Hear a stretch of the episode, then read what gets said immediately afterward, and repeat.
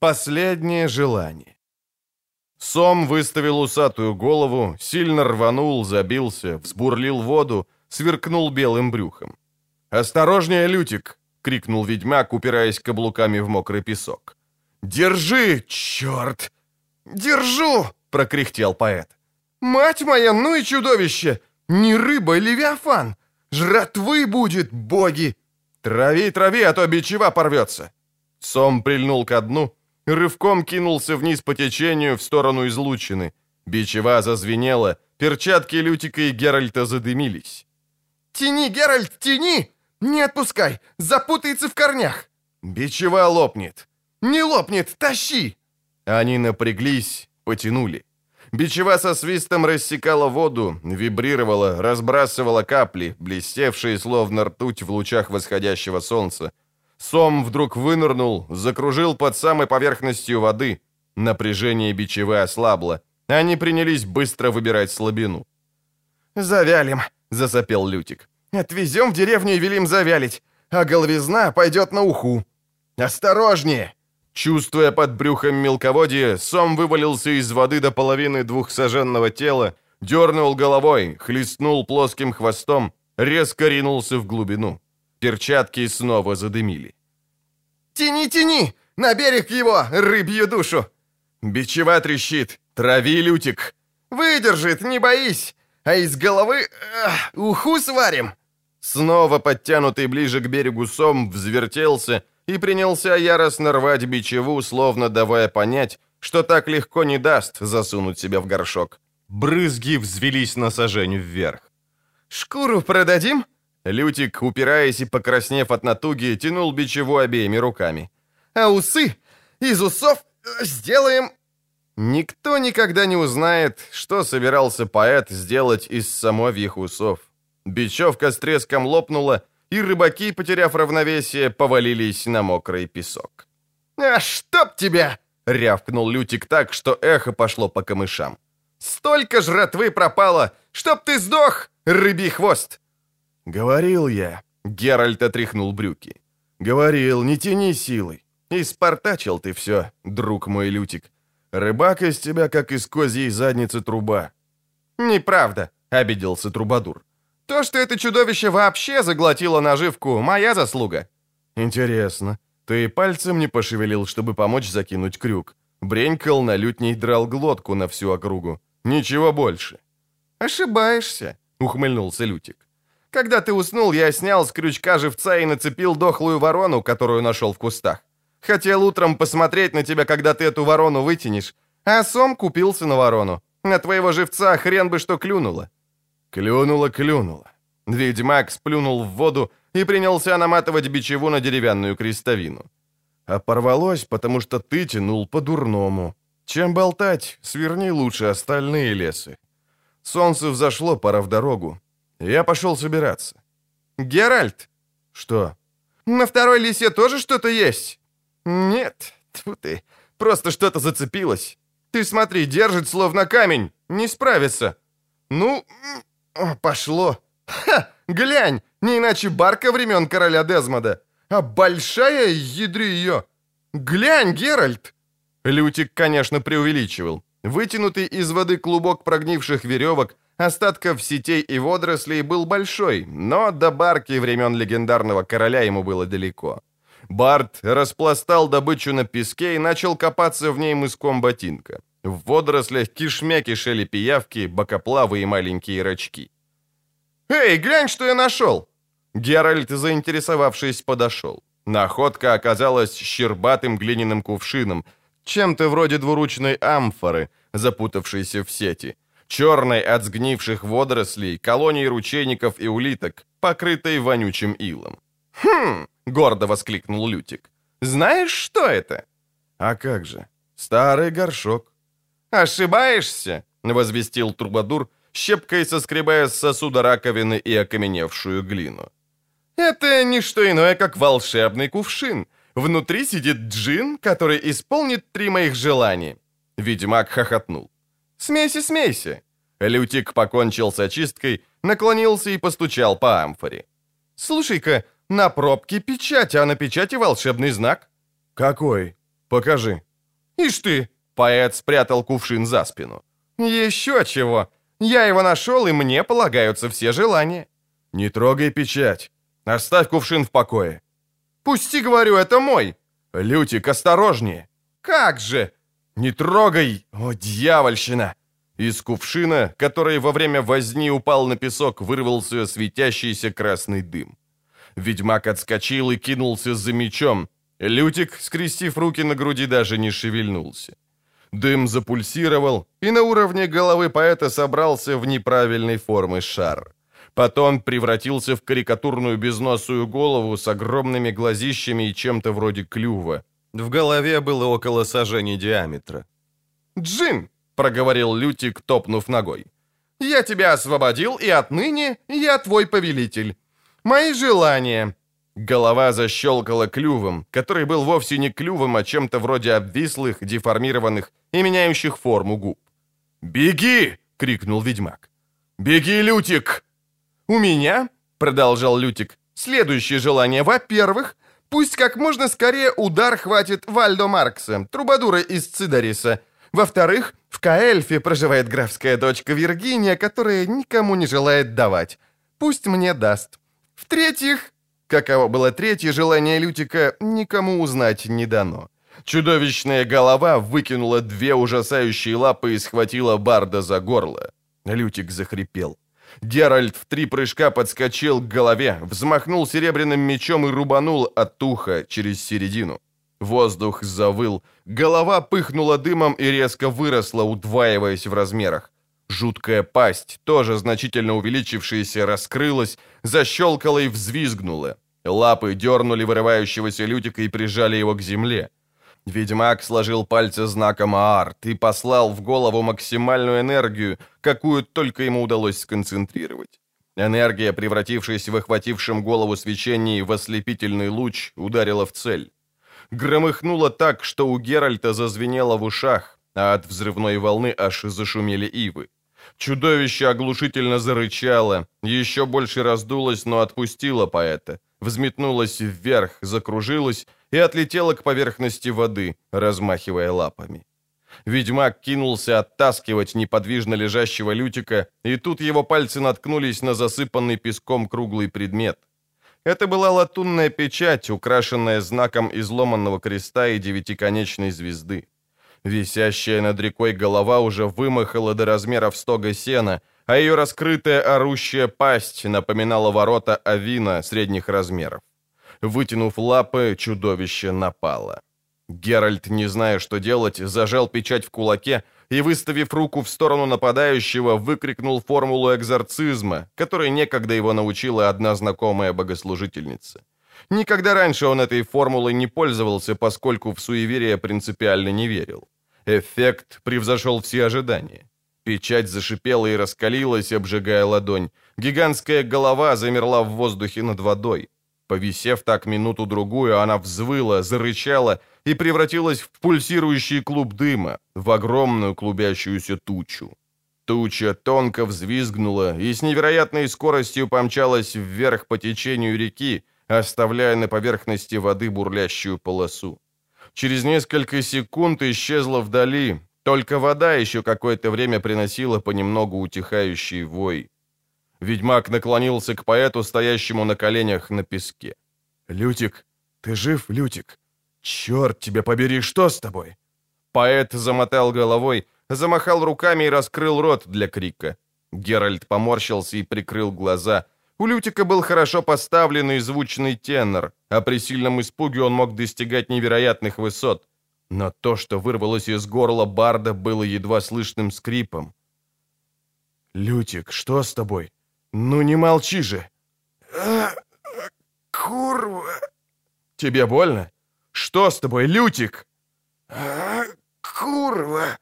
«Замолчи. Если все в порядке, кивни». Лютик сморщился, с превеликим трудом кивнул, перевернулся на бок, скорчился, и его тут же вырвало кровью. Геральт выругался. «Боги милостивые!» Стражник попятился и опустил фонарь. «Что с ним?» «Пропусти нас, добрый человек», — тихо сказал ведьмак, поддерживая скорчившегося в седле Лютика. Ты же видишь, мы спешим». «Вижу», — сглотнул стражник, глядя на бледное лицо поэта и его заляпанный черной запекшейся кровью подбородок. «Ранен? Это скверно выглядит». «Я спешу», — повторил Геральт. «Мы в пути с рассвета. Пропустите нас, пожалуйста». «Не можем», — сказал другой стражник. «Через ворота можно входить только от восхода до заката. Ночью не можно. Приказ. Не можно никому, разве что со знаком короля, алипата.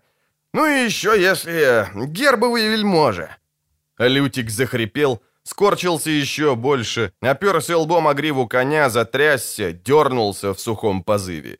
По шее лошади, из украшенной засохшими извержениями, потекла очередная струйка. «Люди», — сказал Геральт как можно спокойнее. «Вы же видите, ему плохо. Мне нужен кто-нибудь, кто его вылечит. Пропустите нас, прошу».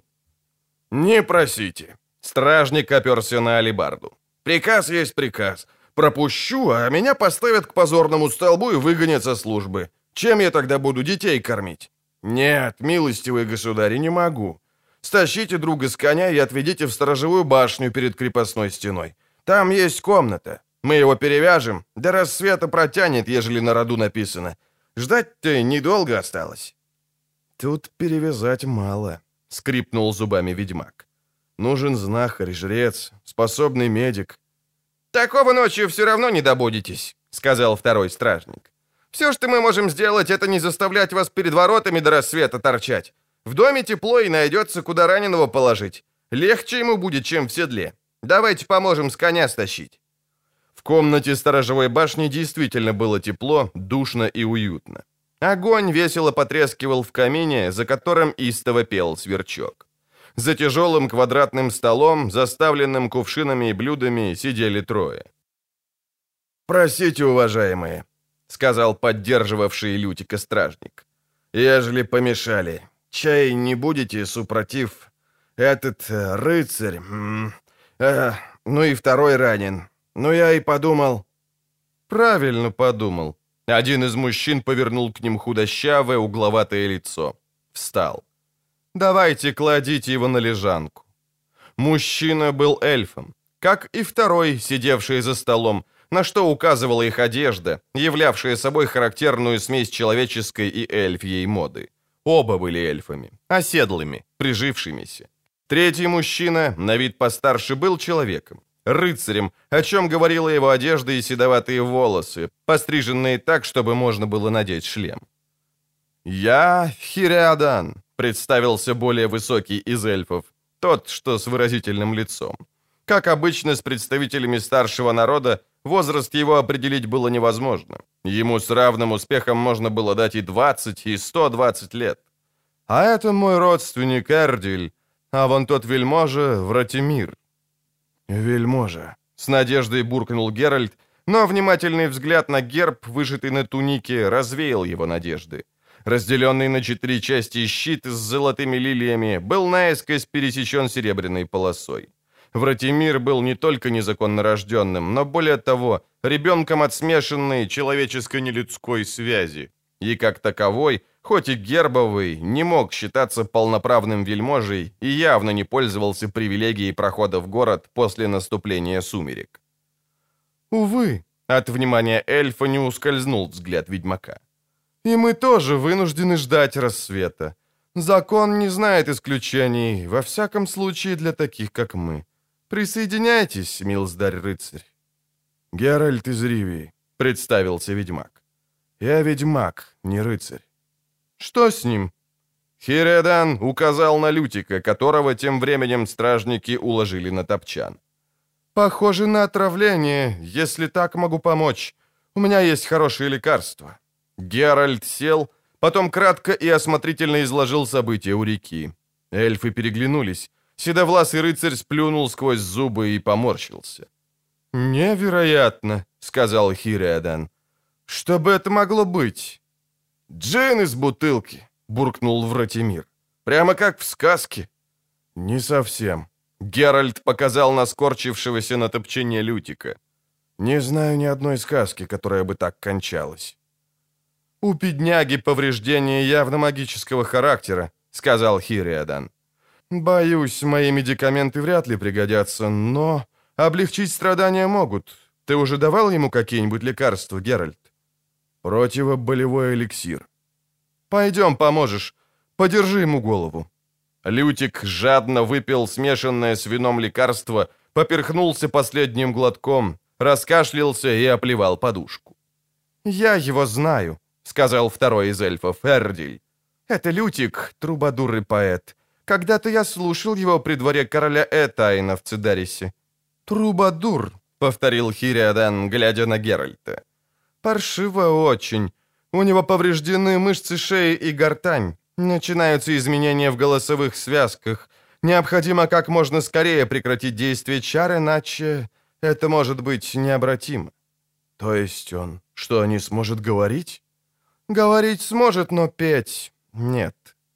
Геральт, не произнеся ни слова, сел на стул, опустил голову на стиснутые кулаки.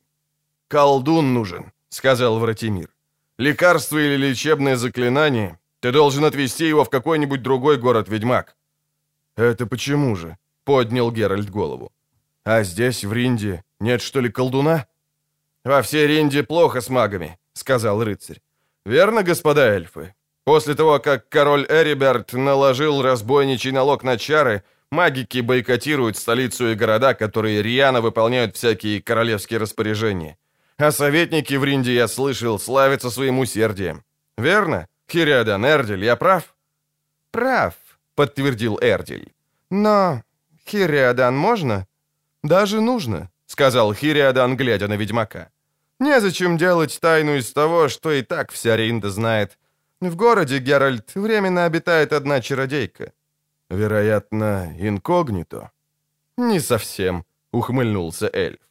«Особа, о которой я говорю, большая оригиналка — пренебрегает и бойкотом, который Совет Чародеев объявил Ринде, и распоряжением городских советников, и чувствует себя прекрасно, ибо в результате здесь возник крупный спрос на магические услуги. Конечно, чародейка никаких налогов в казну не платит. Городской совет терпит. Волшебница живет в доме крупного купца, торгового фактора из Новиграда, и одновременно титулярного советника. Никто и не смеет ее там тронуть. Она пользуется правом убежища». «Скорее домашний арест, чем убежище», — поправил Эрдиль. «Практически она там в заключении, но на недостаток клиентов не сетует. Богатых клиентов. На советников демонстративно чихает, устраивает балы и пирушки. А советники злятся, подзуживают против нее кого только могут, всеми способами подрывают ее репутацию», — добавил Хириадан. Распускают они отвратительные слухи, надеясь, что высший богослужитель из Новиграда запретит купцу предоставлять ей убежище. «Не люблю лезть в такие дела», — буркнул Геральт. «Но выбора у меня нет. Как кличут того купца-посланника?» «Боберран!» Ведьмаку показалось, что Хириадан поморщился, произнося имя Фактора. «Что ж, действительно, это твой единственный шанс, вернее, единственный шанс того бедняги, твоего дружка. Но захочет ли чародейка помочь, не знаю». «Будь внимателен, когда пойдешь», — сказал Эрдиль. «Шпики и паты наблюдают за домом. Если задержат, сам знаешь, что делать. Деньги открывают любые двери». «Пойду, как только ворота откроют. Как зовут эту волшебницу?» Геральту почудилось, что на выразительном лице Хириадана заиграл легкий румянец. Но это мог быть и отблеск огня из камина. «Йеннифер из Венгерберга». «Хозяин спит», — повторил привратник, глядя на Геральта сверху. Он был на голову выше и почти в два раза шире в плечах. «Ты что, оглох, бродяга? Спит хозяин, говорю». «Ну и пусть его спит», — согласился ведьмак. У меня дело не к твоему хозяину, а к даме, которая у вас квартирует». «Дело, значит». Привратник, оказывается, был человеком скорым на шутки, что при такой фигуре и внешности было удивительно. «Ну так иди в бордель и удовлетворяйся. Пшел вон!» Геральт отстегнул от пояса мешочек и подкинул его в руке, не выпуская ремешка. «Меня не купишь», — гордо произнес Сербер. «А я и не собираюсь». Привратник был слишком громоздок, чтобы обладать рефлексом, позволяющим уклониться или закрыться от быстрого удара обычного человека, а от удара ведьмака он не успел даже зажмуриться. Тяжелый мешок с металлическим звоном саданул его в висок. Он рухнул на дверь, обеими руками хватаясь за створку. Геральт оторвал его ударом в колено, толкнул плечом и хватил мешочком еще раз. Глаза у привратника помутнели и разбежались в комичном косоглазии. Ноги сложились, как два складных ножика. Ведьмак, видя, что Дылда хоть уже почти потерял сознание, но все еще пытается размахивать руками, приложил ему с размаха в третий раз, прямо по темечку. «Деньги», — буркнул он при этом, — «открывают любые двери». В синях было темновато. Из-за двери слева доносился громкий храп. Ведьмак осторожно заглянул туда. На разобранной лежанке спала, выводя носом затейливые рулады, толстая женщина в ночной рубашке, задранной выше бедер. Картина не из самых изысканных. Геральт затянул привратника в комнату и запер снаружи дверь на засов. Справа располагалась следующая дверь, полуоткрытая, а за ней каменные ступени, ведущие вниз. Ведьмак уже собирался было пройти мимо, когда снизу долетело невнятное ругательство, грохот и сухой треск бьющегося сосуда. Помещение оказалось большой кухней, заполненной сильно пахнущими травами и смолистыми дровами.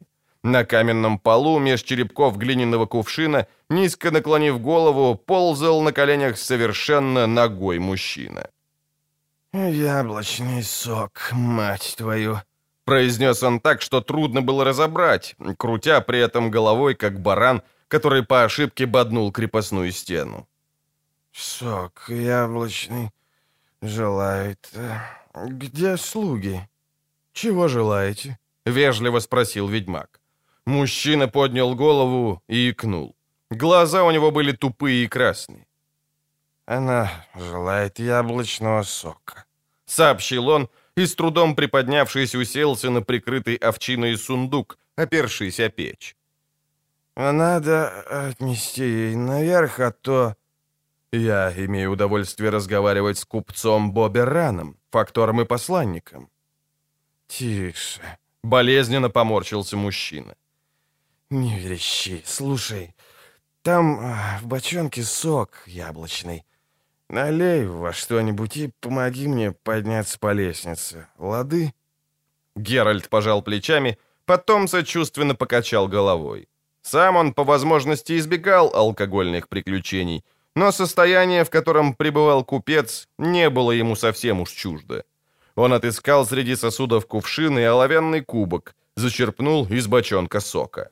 Услышал храп и повернулся. Голый мужчина спал, свесив голову на грудь. У ведьмака появилась дурная мысль облить его соком и разбудить, но он тут же раздумал. Взял кувшин и вышел из кухни. Коридор оканчивался тяжелыми, инкрустированными дверями. Он осторожно вошел, раскрыв их ровно настолько, чтобы можно было проскользнуть в комнату. Было темно, пришлось расширить зрачки и тут же скривить нос. В воздухе висел тяжелый запах прокисшего вина, свечей и перезрелых плодов. И чего-то наподобие смеси аромата сирени с крыжовником. Он осмотрелся. На столе посреди комнаты громоздились кувшины, графины, кубки, бокалы, серебряные блюда и вазы, тарелки, вилки и ножи с ручками из слоновой кости. Помятая, сползшая на бок скатерть, твердая от воска, стекавшего с подсвечников — была залита вином, пестрела фиолетовыми пятнами. Апельсиновая кожура блестела, словно цветы среди косточек слив и абрикосов, хвостиков от груши, обобранных от ягод виноградных кистей. Один кубок был перевернут и разбит, другой цел, наполовину полон, из него торчала индюшачья кость. Рядом с кубком стояла черная туфелька на высоком каблуке. Туфелька была сделана из кожи Василиска. Дороже материала для обуви на всем белом свете не существовало. Вторая туфелька валялась под столом на небрежно брошенном черном платье с белыми оборками и шитьем на тему растительных мотивов. Геральт постоял минуту нерешительно, борясь с чувством неловкости, желанием развернуться и уйти.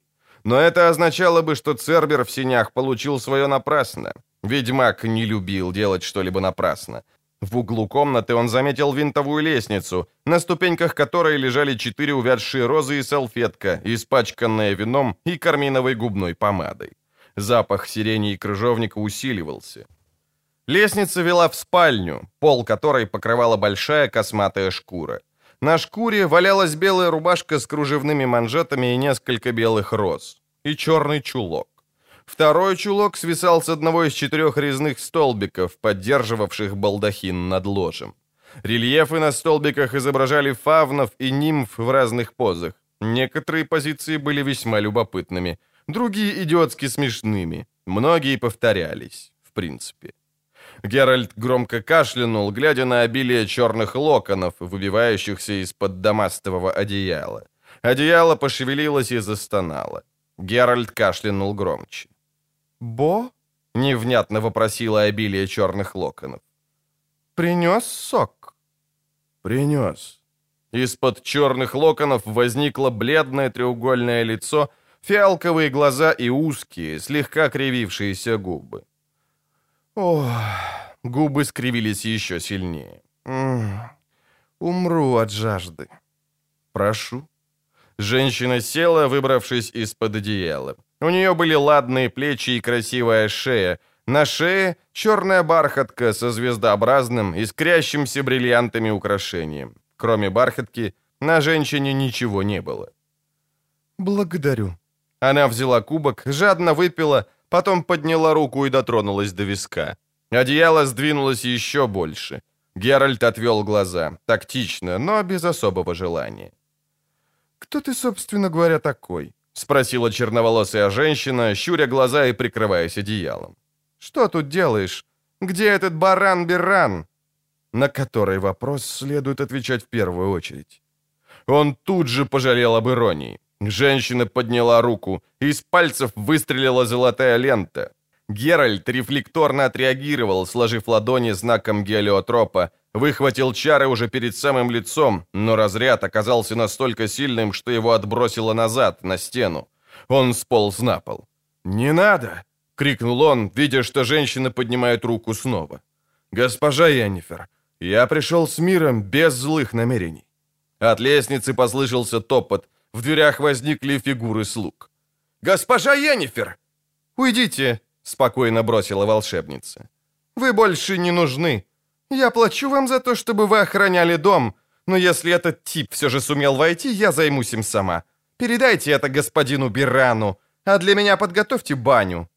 Ведьмак с трудом выпрямился. Яннифер, прищурившись, молча глядела на него.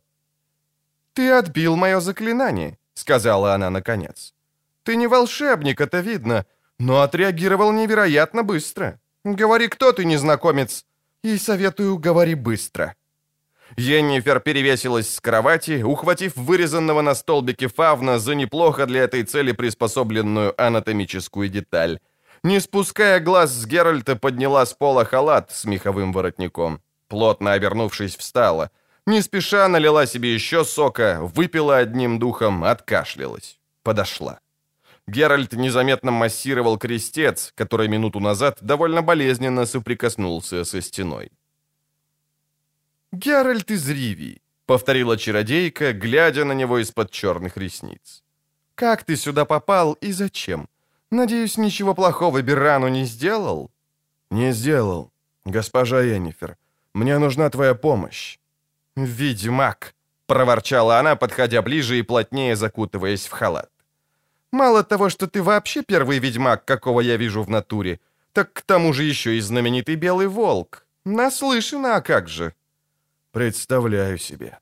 «Не знаю, что ты себе представляешь», — зевнула она и придвинулась совсем близко. «Ты позволишь?» Она коснулась рукой его щеки, заглянула в глаза. Он стиснул зубы.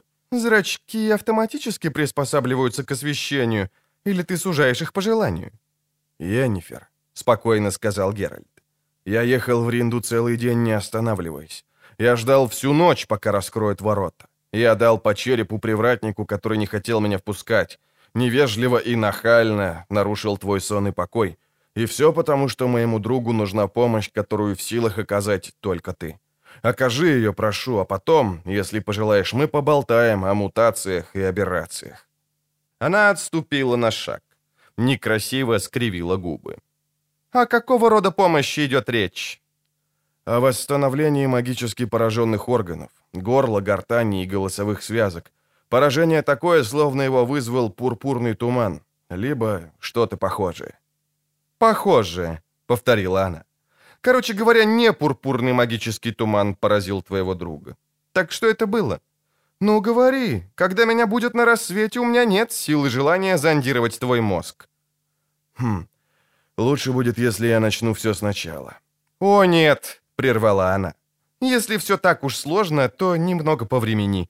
Во рту противно, волосы взлохмачены, глаза слепаются, да и другие утренние заботы сильно ограничивают мои способности воспринимать сказанное. Спустись в баню и подожди. Я сейчас там буду, и ты мне все расскажешь». «Йеннифер, я не хотел бы показаться нахалом, но время уходит. Мой друг...» «Геральт», — прервала она. «Ради тебя я вылезла из постели, хоть и не собиралась делать этого до обеда. Я готова отказаться от завтрака. Знаешь почему? Потому что ты принес мне яблочный сок. Ты спешил, ты страдал из-за мучений друга, ты ворвался сюда силой, колотя людей по черепам, и, несмотря на это, уделил внимание жаждущей женщине. Тем самым ты расположил меня к себе, и, возможно, я тебе помогу. Но от воды и мыла не откажусь. Иди в баню, прошу». «Хорошо». «Геральт». «М?» Он задержался на пороге. «Воспользуйся оказией и искупайся тоже. По запаху я могу определить не только породу и возраст, но и масть твоего коня». Она вошла в тот момент, когда Геральт, сидя нагишом на маленькой табуретке, ополаскивался из ушата. Он кашлянул и скромно отвернулся. «Не стесняйся», — сказала она, кидая охапку одежды на вешалку. «Я не теряю сознания при виде голого мужчины. Трис Мэригольд, моя подружка, говаривает, что если ты видела одного, значит, видела всех». Он встал, обернувшись полотенцем вокруг бедер. «Прелестный рубец», — улыбнулась Яннифер, увидев его грудь. «Что это было? Попал под пилу на лесопилке?» Он не ответил. Чародейка продолжала его разглядывать, кокетливо наклонив голову. «Первый ведьмак, которого мне удалось рассмотреть вблизи, к тому же совершенно раздетого. Ого-го!» Она наклонилась, прислушалась. «Как странно бьется твое сердце. Очень медленный ритм. Ты можешь регулировать выделение адреналина? А, прости, профессиональное любопытство. Похоже, тебя раздражают разговоры о свойствах твоего организма. И ты привык эти свойства называть словами, которых я очень не люблю, и при этом ты впадаешь в патетический сарказм, которого я не люблю еще больше». Он не отвечал. «Ну, довольно. Моя ванна остывает». Йеннифер сделала такое движение, словно хотела скинуть халат, но замялась. «Я буду купаться, ты будешь рассказывать. Сэкономим время, но не хочу тебя смущать. К тому же мы почти не знакомы, поэтому Следуя правилам приличия, «Я отвернусь», — неуверенно предложил он. «Нет, я должна видеть глаза собеседника. У меня есть идея получше». Он услышал, как она произнесла заклинание, почувствовал, как задрожал медальон и увидел черный халат, мягко падающий на пол. А потом услышал плеск воды. «Теперь я не вижу твоих глаз, Янифер», — сказал он. «Жаль». Невидимая волшебница, фыркнув, заплескалась в бадье. «Рассказывай». Геральт прекратил борьбу с брюками, сел на табурет. Застегивая пряжки ботинок, излагал приключения у реки, сокращая до минимума описание борьбы с самом. Йеннифер не походила на человека, интересующегося рыболовством. Когда он дошел до того места, где существо облака выбралось из кувшина, большая губка, намыливавшая невидимость, замерла. «Так-так», — услышал он, Любопытно, джин запертый в бутылке. «Какой там джин?» — возразил он. «Какая-то разновидность пурпурной мглы. Какой-то новый, неизвестный ее вид». «Новый и неизвестный вид заслуживает того, чтобы его как-то назвать», — произнесла невидимая Йеннифер. «Джин название ничуть не хуже других. Продолжай, пожалуйста». Мыло в бадье пенилось в ходе его повествования. Вода плескалась через край. В один из моментов что-то привлекло его внимание. Он пригляделся и заметил контуры и формы, проявленные мылом, покрывающим невидимость. Контуры и формы так увлекли его, что он онемел. «Рассказывай!» — подстегнул его голос, исходящий из ничего поверх контуров и форм. «Что дальше?» «Это все», — сказал он. «Я прогнал этого, как ты говоришь, Джина». «Каким образом?» Черпак поднялся и вылил воду. Мыло исчезло, формы тоже. Геральт вздохнул. «Заклинанием». «Каким?» Черпак снова вылил воду. Ведьмак принялся следить за действиями черпака, ибо вода, хоть и ненадолго, тоже кое-что проявляла. Он повторил заклинание, ради безопасности заменяя гласную «э» вдохом. Думал понравится чародейке знанием этого принципа и сильно удивился, услышав из боди дикий хохот. «Что тут смешного?» «Твое заклинание?» Полотенце сплыло с вешалки и принялось вытирать остатки контуров. «Трис лопнет от смеха, когда я ей скажу. Кто тебе научил, ведьмак, этому заклинанию?» «Одна жрица из храма Гулдры. Это тайный храмовый язык». «Кому тайный, тому тайный». Полотенце хлестнуло о край боди, вода плеснула на пол, следы босых ступней обозначили шаги волшебницы. «Никакое это не заклинание, Геральт, и не советую повторять его в других храмах». «Если не заклинание, так что?» — спросил он, наблюдая за тем, как два черных чулка создают из воздуха одну черную ножку за другой. Шутливое выражение. Трусики с оборками охватили нечто ласкающим глаз образом. Хоть и не совсем цензурное. Белая блузка с большим жабо в форме цветка порхнула вверх и сотворила формы. Как ведьмак заметил, Йеннифер не пользовалась никакими штучками с китовым усом, которые так любят женщины. Ей это было ни к чему. «Какое выражение?» — спросил он. «Давай не будем об этом». Из стоявшей на столике четырехгранной хрустальной бутылки вылетела пробка. В бане запахло сиренью и крыжовником. Пробка описала несколько кругов и прыгнула на место. Чародейка застегнула манжеты нижней рубашки, натянула платье и материализовалась. «Застегни», — повернулась она спиной, расчесывая волосы черепашьим гребнем. У гребня, как заметил Геральт, был длинный заостренный конец, который в случае нужды мог заменить кинжал. Он расчетливо, медленными движениями, пряжка за пряжкой застегивал платье, вдыхая аромат ее волос, черным каскадом, не спадающих до половины спины. «Возвратимся к твоему бутылочному существу», — сказала Йеннифер, вдевая в уши бриллиантовые серьги. «Конечно же, не твое смешное заклинание обратило его в бегство. Скорее всего, он просто разрядил ярость на твоем дружке и улетел, поскольку это ему надоело». «Правдоподобно», — угрюмо согласился Геральт. «Не думаю, чтобы он полетел в Цидарис укокошить Вальдо Маркса». «Что еще за Вальдо Маркс?» «Трубадур, который считает моего друга, тоже поэта и трубадура, бесталанщиной, потакающей низменным вкусом толпы». Чародейка обернулась, странно блеснув фиалковыми глазами. «А твой друг успел высказать желание?» «Даже два и оба до крайности глупые. Почему ты спрашиваешь? Ведь очевидно же не лепится. Исполнение желаний гениями, диинни, духами лампы». «Очевидно, не лепится», — усмехнувшись, повторила Йеннифер. «Конечно, вымысел. Глупая бессмысленная сказка, как и все легенды, в которых добрые духи и ворожейки исполняют желания. Такие сказки придумывают несчастные простачки, которые даже и не помышляют о том, чтобы свои многочисленные желания и мечты исполнять собственными силами. Приятно знать, что ты не из их числа, Геральт из Ривии, потому ты близок мне по духу. Я, если чего-то хочу, не мечтаю, а действую. И всегда добиваюсь того, чего желаю. Не сомневаюсь. Ты готова? Готова. Волшебница подтянула ремешки туфелек и встала. Даже на каблуках она была не слишком высока тряхнула волосами, которые, несмотря на активное расчесывание, сохранили красочно взвихренный и вьющийся беспорядок. «Есть вопрос, Геральт. Печать, которая закрывала бутылку, она все еще у твоего друга?»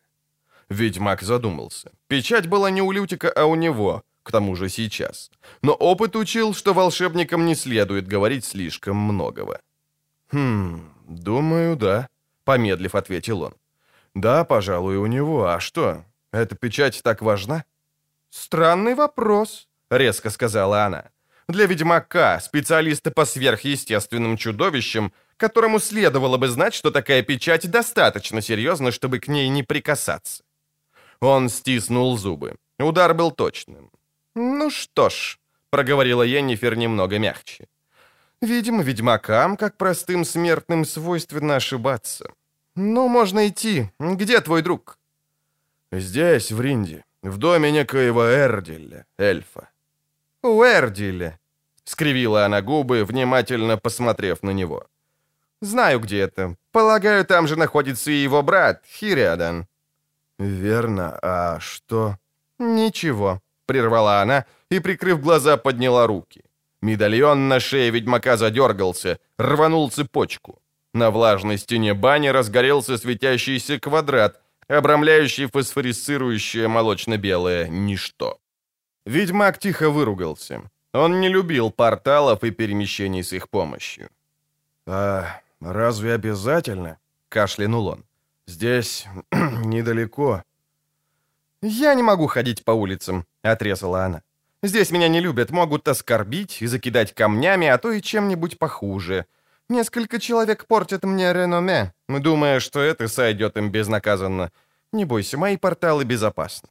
Геральт был свидетелем того, как однажды сквозь безопасный портал пролетела половина человека. Вторую так и не нашли. Он знал несколько случаев, когда люди входили в порталы, и о них больше никто никогда ничего не слышал.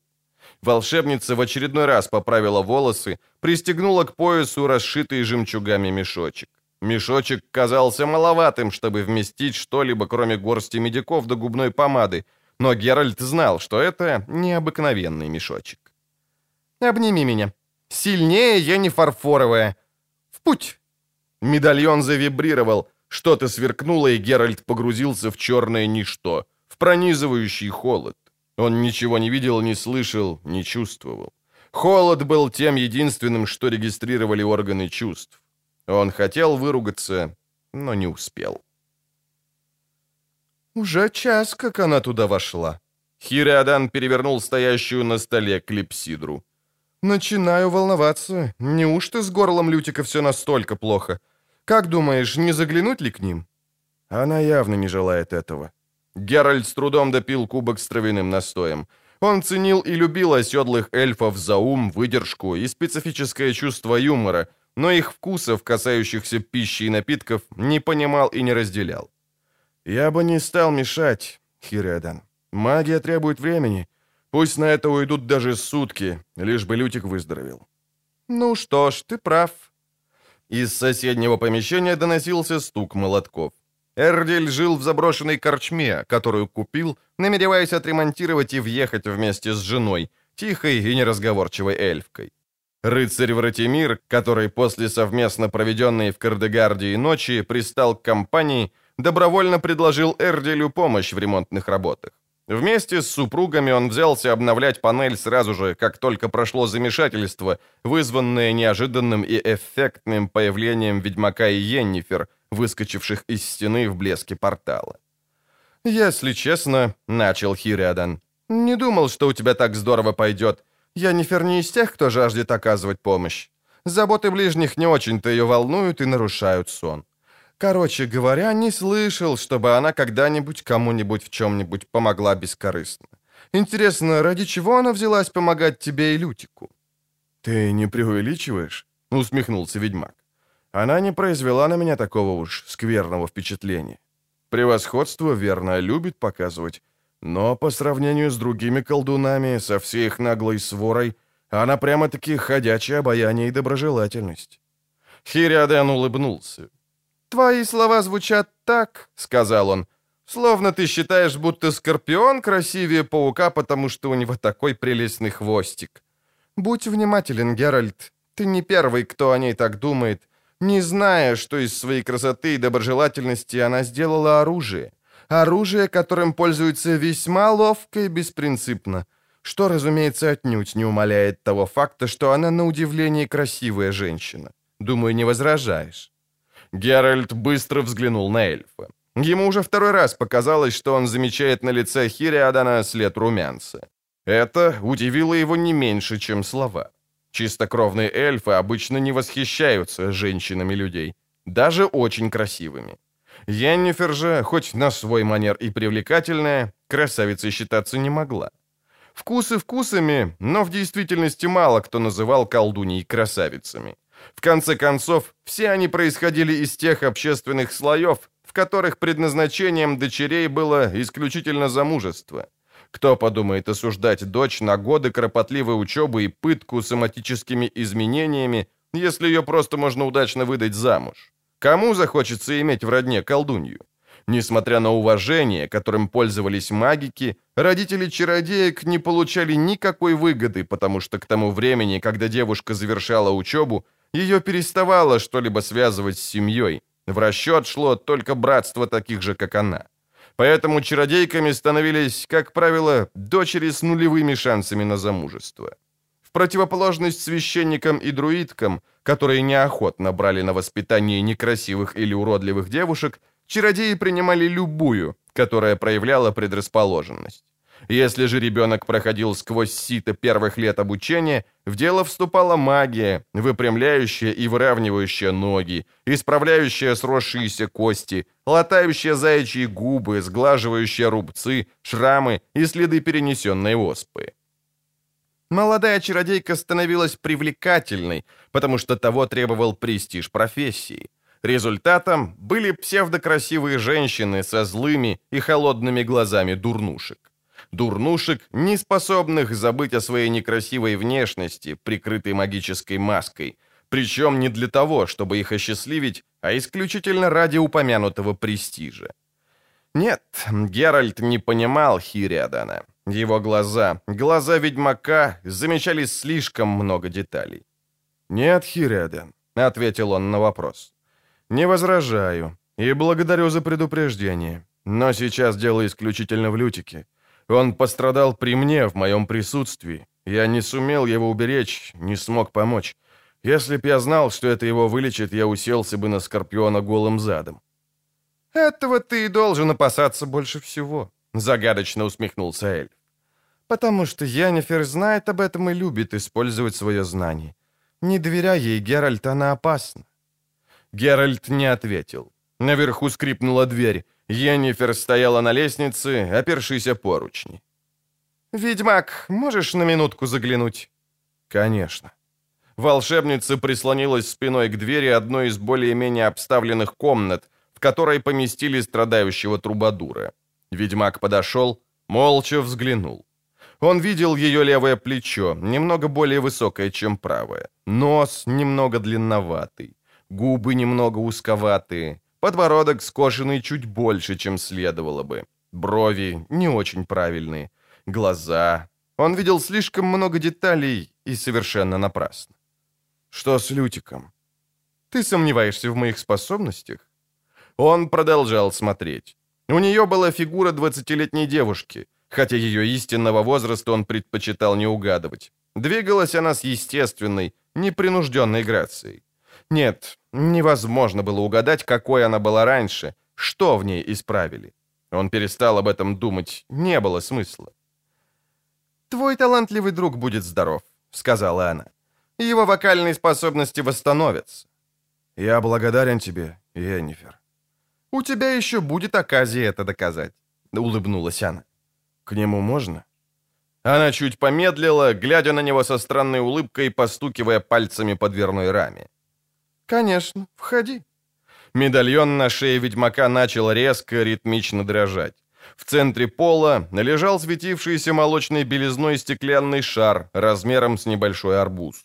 Шар отмечал середину девятилучевой звезды, точнейшим образом вырисованной и касающейся лучами углов и стен комнаты. В звезду была вписана нарисованная красная пентаграмма. Концы пентаграммы были обозначены черными свечами, укрепленными в подсвечниках странной формы. Черные свечи горели также в изголовье постели, на которой лежал укрытый овечьими шкурами лютик. Поэт дышал спокойно, уже не стонал и не хрипел, с его лица сбежала гримаса боли, теперь ее сменила блаженная улыбка идиота.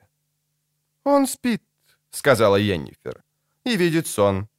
Геральт присмотрелся к изображениям, начертанным на полу. Ощущалась заключенная в них магия, но он знал, что это была магия дремлющая, неразбуженная. Она была все равно, что дыхание спящего льва, но в ней ощущался и скрытый до поры до времени львиный рык. «Что это, Йеннифер?» «Ловушка». «На кого?» «В данный момент на тебя». Волшебница повернула ключ в замке, покрутила его в руке. Ключ исчез. «Итак, меня поймали», — холодно сказал он. «И что дальше? Начнешь покушаться на мою невинность?» «Не льсти себе». Йеннифер присела на край кровати. Лютик, все еще кретински улыбаясь, тихо застонал. Это, несомненно, был стон блаженства. «В чем дело, Йеннифер? Если это игра, я не знаю правил». «Я говорила», — начала она, — «что всегда получаю то, чего хочу. Так уж случилось, что я захотела иметь то, чем владеет Лютик. Я заберу это у него, и мы расстанемся. Не бойся, я не причиню ему вреда». «То, что ты устроила на полу», — прервал Геральт, — «служит приманкой для демонов. Там, где вызывают демонов, всегда кому-то приносит вред. Я не допущу этого». «У него волос с головы не упадет», — продолжала чародейка, не обращая никакого внимания на его слова. «Голосок у него станет еще красивее, и он будет весьма доволен, даже счастлив. Все мы будем счастливы и расстанемся без сожаления, но и без обиды». «Ах, Виргиния», — застонал Лютик, не открывая глаз. «Прелестные твои груди, нежнее лебединого пуха. Виргиния!» «Спятил, что ли? Бредит?» «Он видит сон», — усмехнулась Яннифер. «Его мечта сбывается во сне. Я прозондировала его мозг до самого дна. Не очень-то много там оказалось. Чуточку хлама, несколько желаний, уйма поэзии. Ну да не в том дело. Печать, которой была запечатана бутылка с джином, Геральт. Я знаю, что она не у Трубадура, а у тебя. Попрошу отдать ее мне». «Зачем она тебе?» «Ну, а как бы тебе сказать?» Волшебница кокетливо улыбнулась. «Может, так? Не твое это дело, ведьмак. Такой ответ устроит?» «Нет», — тоже улыбнулся Геральт. «Не устроит. Но не бичуй себя за это, Йеннифер. Меня нелегко удовлетворить. До сих пор это удавалось только лицам более чем среднего уровня». «Жаль. Стало быть, так и останешься неудовлетворенным. Что делать? Изволь печать. И не ухмыляйся так, это не идет ни к твоей красоте, ни к твоей прическе. Если ты еще не заметил, то знай, что именно сейчас начала исполняться благодарность, которой ты мне обязан. Печать — первый взнос за голос пивуна. «Гляжу, ты разбросала цену на множество взносов», — холодно проговорил он. «Хорошо. Этого можно было ожидать, и я ожидал. Но пусть это будет честная торговля, Йеннифер.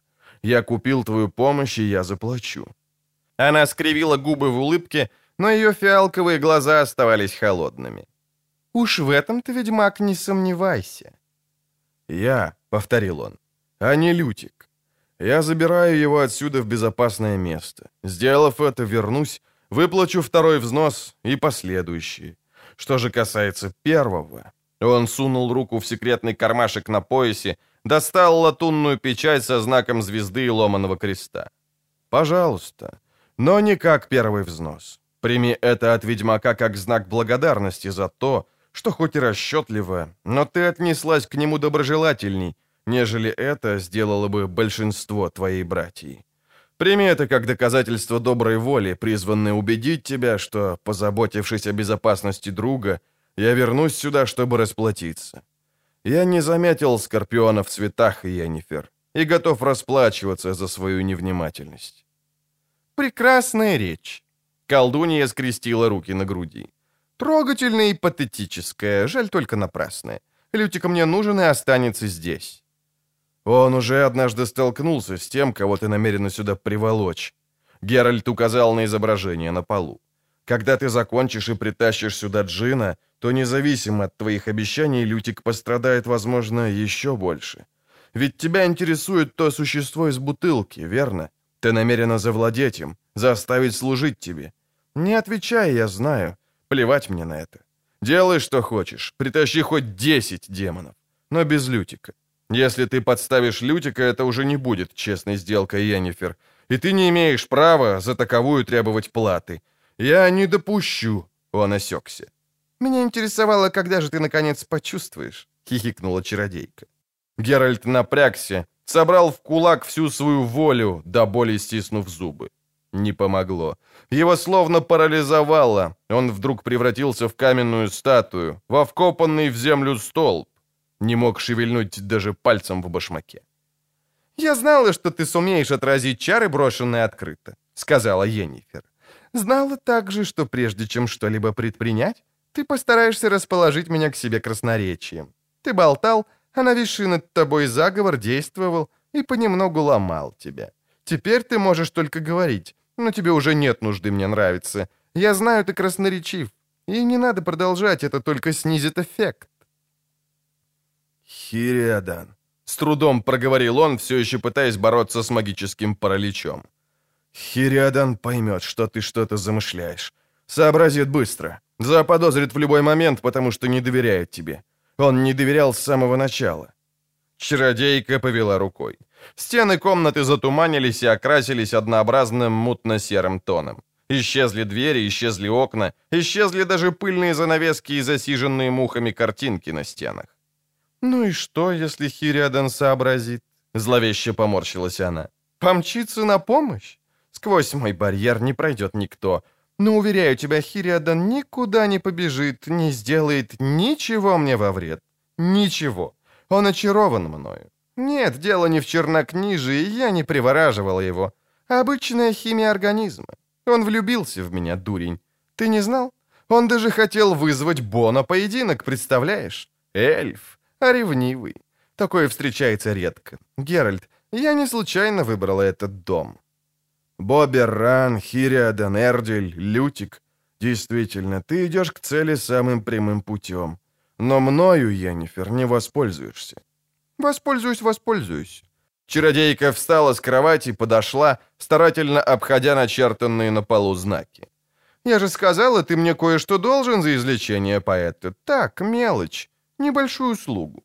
После того, что я сейчас собираюсь проделать, я сразу же исчезну из Ринды. А у меня в этом городишке есть кое-какие неоплаченные долги, назовем это так. Некоторым людям я тут кое-что пообещала, а я всегда выполняю обещания. Однако, поскольку сама я не успею, ты исполнишь мои обещания за меня». Он боролся, боролся изо всех сил. Напрасно. «Не дергайся, ведьмак», — ехидно усмехнулась она. «Впустую. У тебя сильная воля и хорошая сопротивляемость магии, но со мной и моими заклинаниями ты помериться не в состоянии. И не ломай комедию. Не пытайся покорить меня демонстрацией своей несгибаемой и гордой мужественности. Ты только самому себе кажешься несгибаемым и гордым. Ради друга ты сделал бы все и без чар. Заплатил бы любую цену, вылезал бы мне туфли. А может, и еще кое-что, если б мне вдруг вздумалось повеселиться». Он молчал. Йеннифер стояла, усмехаясь и поигрывая пришпиленной к бархатке обсидиановой звездой, искрящейся бриллиантами.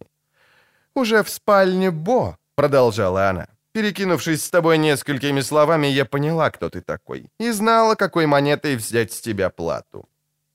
Рассчитаться за меня в Ринде мог бы любой, да тот же Хириадан. Но сделаешь это ты, ибо ты должен мне заплатить. За притворное высокомерие, за каменное лицо, за саркастический тон. За мнение, будто ты можешь стоять лицом к лицу с Йеннифер из Венгерберга, считать ее самовлюбленной нахалкой, расчетливой ведьмой и одновременно таращиться на ее намыленные сиськи. Плати, Геральт из Ривии. Она схватила его обеими руками за волосы и пылко поцеловала в губы, впившись в них словно вампир. Медальон на шее задергался. Геральту почудилось, что цепочка укорачивается и стискивает горло, словно горотта. В голове сверкнуло, в ушах дико зашумело. Фиалковые глаза чародейки исчезли, и он погрузился во тьму. Геральт стоял на коленях. Йеннифер обращалась к нему мягким, нежным голосом. «Запомнил?» «Да, госпожа». Это был его собственный голос. «Так иди и выполни мое поручение». «Слушаюсь, госпожа». «Можешь поцеловать мне руку». «Благодарю тебя, госпожа». Он пополз к ней, не поднимаясь с колен. В голове гудели десятки тысяч пчел. Ее рука источала аромат сирени и крыжовника. Сирени и крыжовника. Вспышка. Тьма. Балюстрада, ступени, лицо Хириадана. «Геральт, что с тобой? Геральт, ты куда?» «Я должен...» — его собственный голос. «Должен идти». «О, боги, взгляните на его глаза!» Лицо Вратимира, искаженное изумлением, лицо Эрдиля и голос Хириадана. «Нет, Эрдиль, нет! Не прикасайся к нему и не пробуй задержать! С дороги, Эрдиль! Прочь с его дороги!» Запах сирени и крыжовника. Дверь, всплеск солнца, жарко, душно. Запах сирени и крыжовника. «Будет буря», — подумал он. И это была его последняя сознательная мысль. Тьма. Запах. Запах? Нет, вонь. Вонь мочи, гнилой соломы и мокрых лохмотьев. Смрад коптящего факела, воткнутого в железный захват, закрепленный в стене из грубо отесанных каменных блоков. Отбрасываемая факелом тень на покрытом соломой земляном полу. Тень решетки. Ведьмак выругался. «Наконец-то!» Он почувствовал, что кто-то приподнимает его, прислоняет спиной к влажной стене. «Я уже стал опасаться. Ты так долго не приходил в себя?» «Хириадан, где... Черт! Голова разламывается. Где мы?» «А ты как думаешь?» Геральт отер лицо ладонью и осмотрелся. У противоположной стены сидели трое оборванцев. Он видел их смутно. Они приткнулись как можно дальше от факела, почти в полной темноте. Под решеткой, отделяющей всех их от освещенного коридора, прикорнуло что-то на первый взгляд напоминающее кучу тряпья. На самом деле это был старик с носом, похожим на клюв аиста. Длина висящих сосульками волос и состояние одежды говорили о том, что он находится здесь не первый день. «Нас кинули в яму», — угрюмо сказал Геральт. «Рад, что ты обрел способность логически мыслить и делать выводы», — бросил эльф. «Дьявольщина, Алютик, давно мы здесь сидим? Сколько времени прошло с тех пор?» «Не знаю. Когда меня кинули, я тоже был без сознания». Хириадан подгреб солому, уселся поудобнее. «Разве это важно?» «Еще как, черт возьми! Йеннифер и Лютик. Лютик там с ней, а она собирается... Эй, вы! Нас давно здесь заперли?» Оборванцы пошептались, но не ответили. «Вы что, оглохли?» Геральт сплюнул, все еще не в состоянии отделаться от металлического привкуса во рту.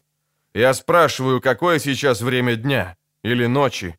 Наверное, знаете, когда вам приносят жратву?» Оборванцы снова пошептались, покашляли. «Милздарь», — сказал наконец один, — «оставьте нас в покое и, пожалуйста, не разговаривайте с нами. Мы честные воры, мы не политические. Мы супротив власти не шли, не покушались, мы только воровали». «Угу», — сказал второй. У, «У вас свой угол, у нас свой. Каждому свое». Хириадан фыркнул. Ведьмак сплюнул. «Так оно и есть», — промямлил заросший волосней старик с длинным носом. «В тюряге каждый стерегет свой угол и держится своих». «А ты, дедок?» — насмешливо спросил эльф. «Держишься их или нас? Ты к какой группе себя относишь, к честным или политическим?»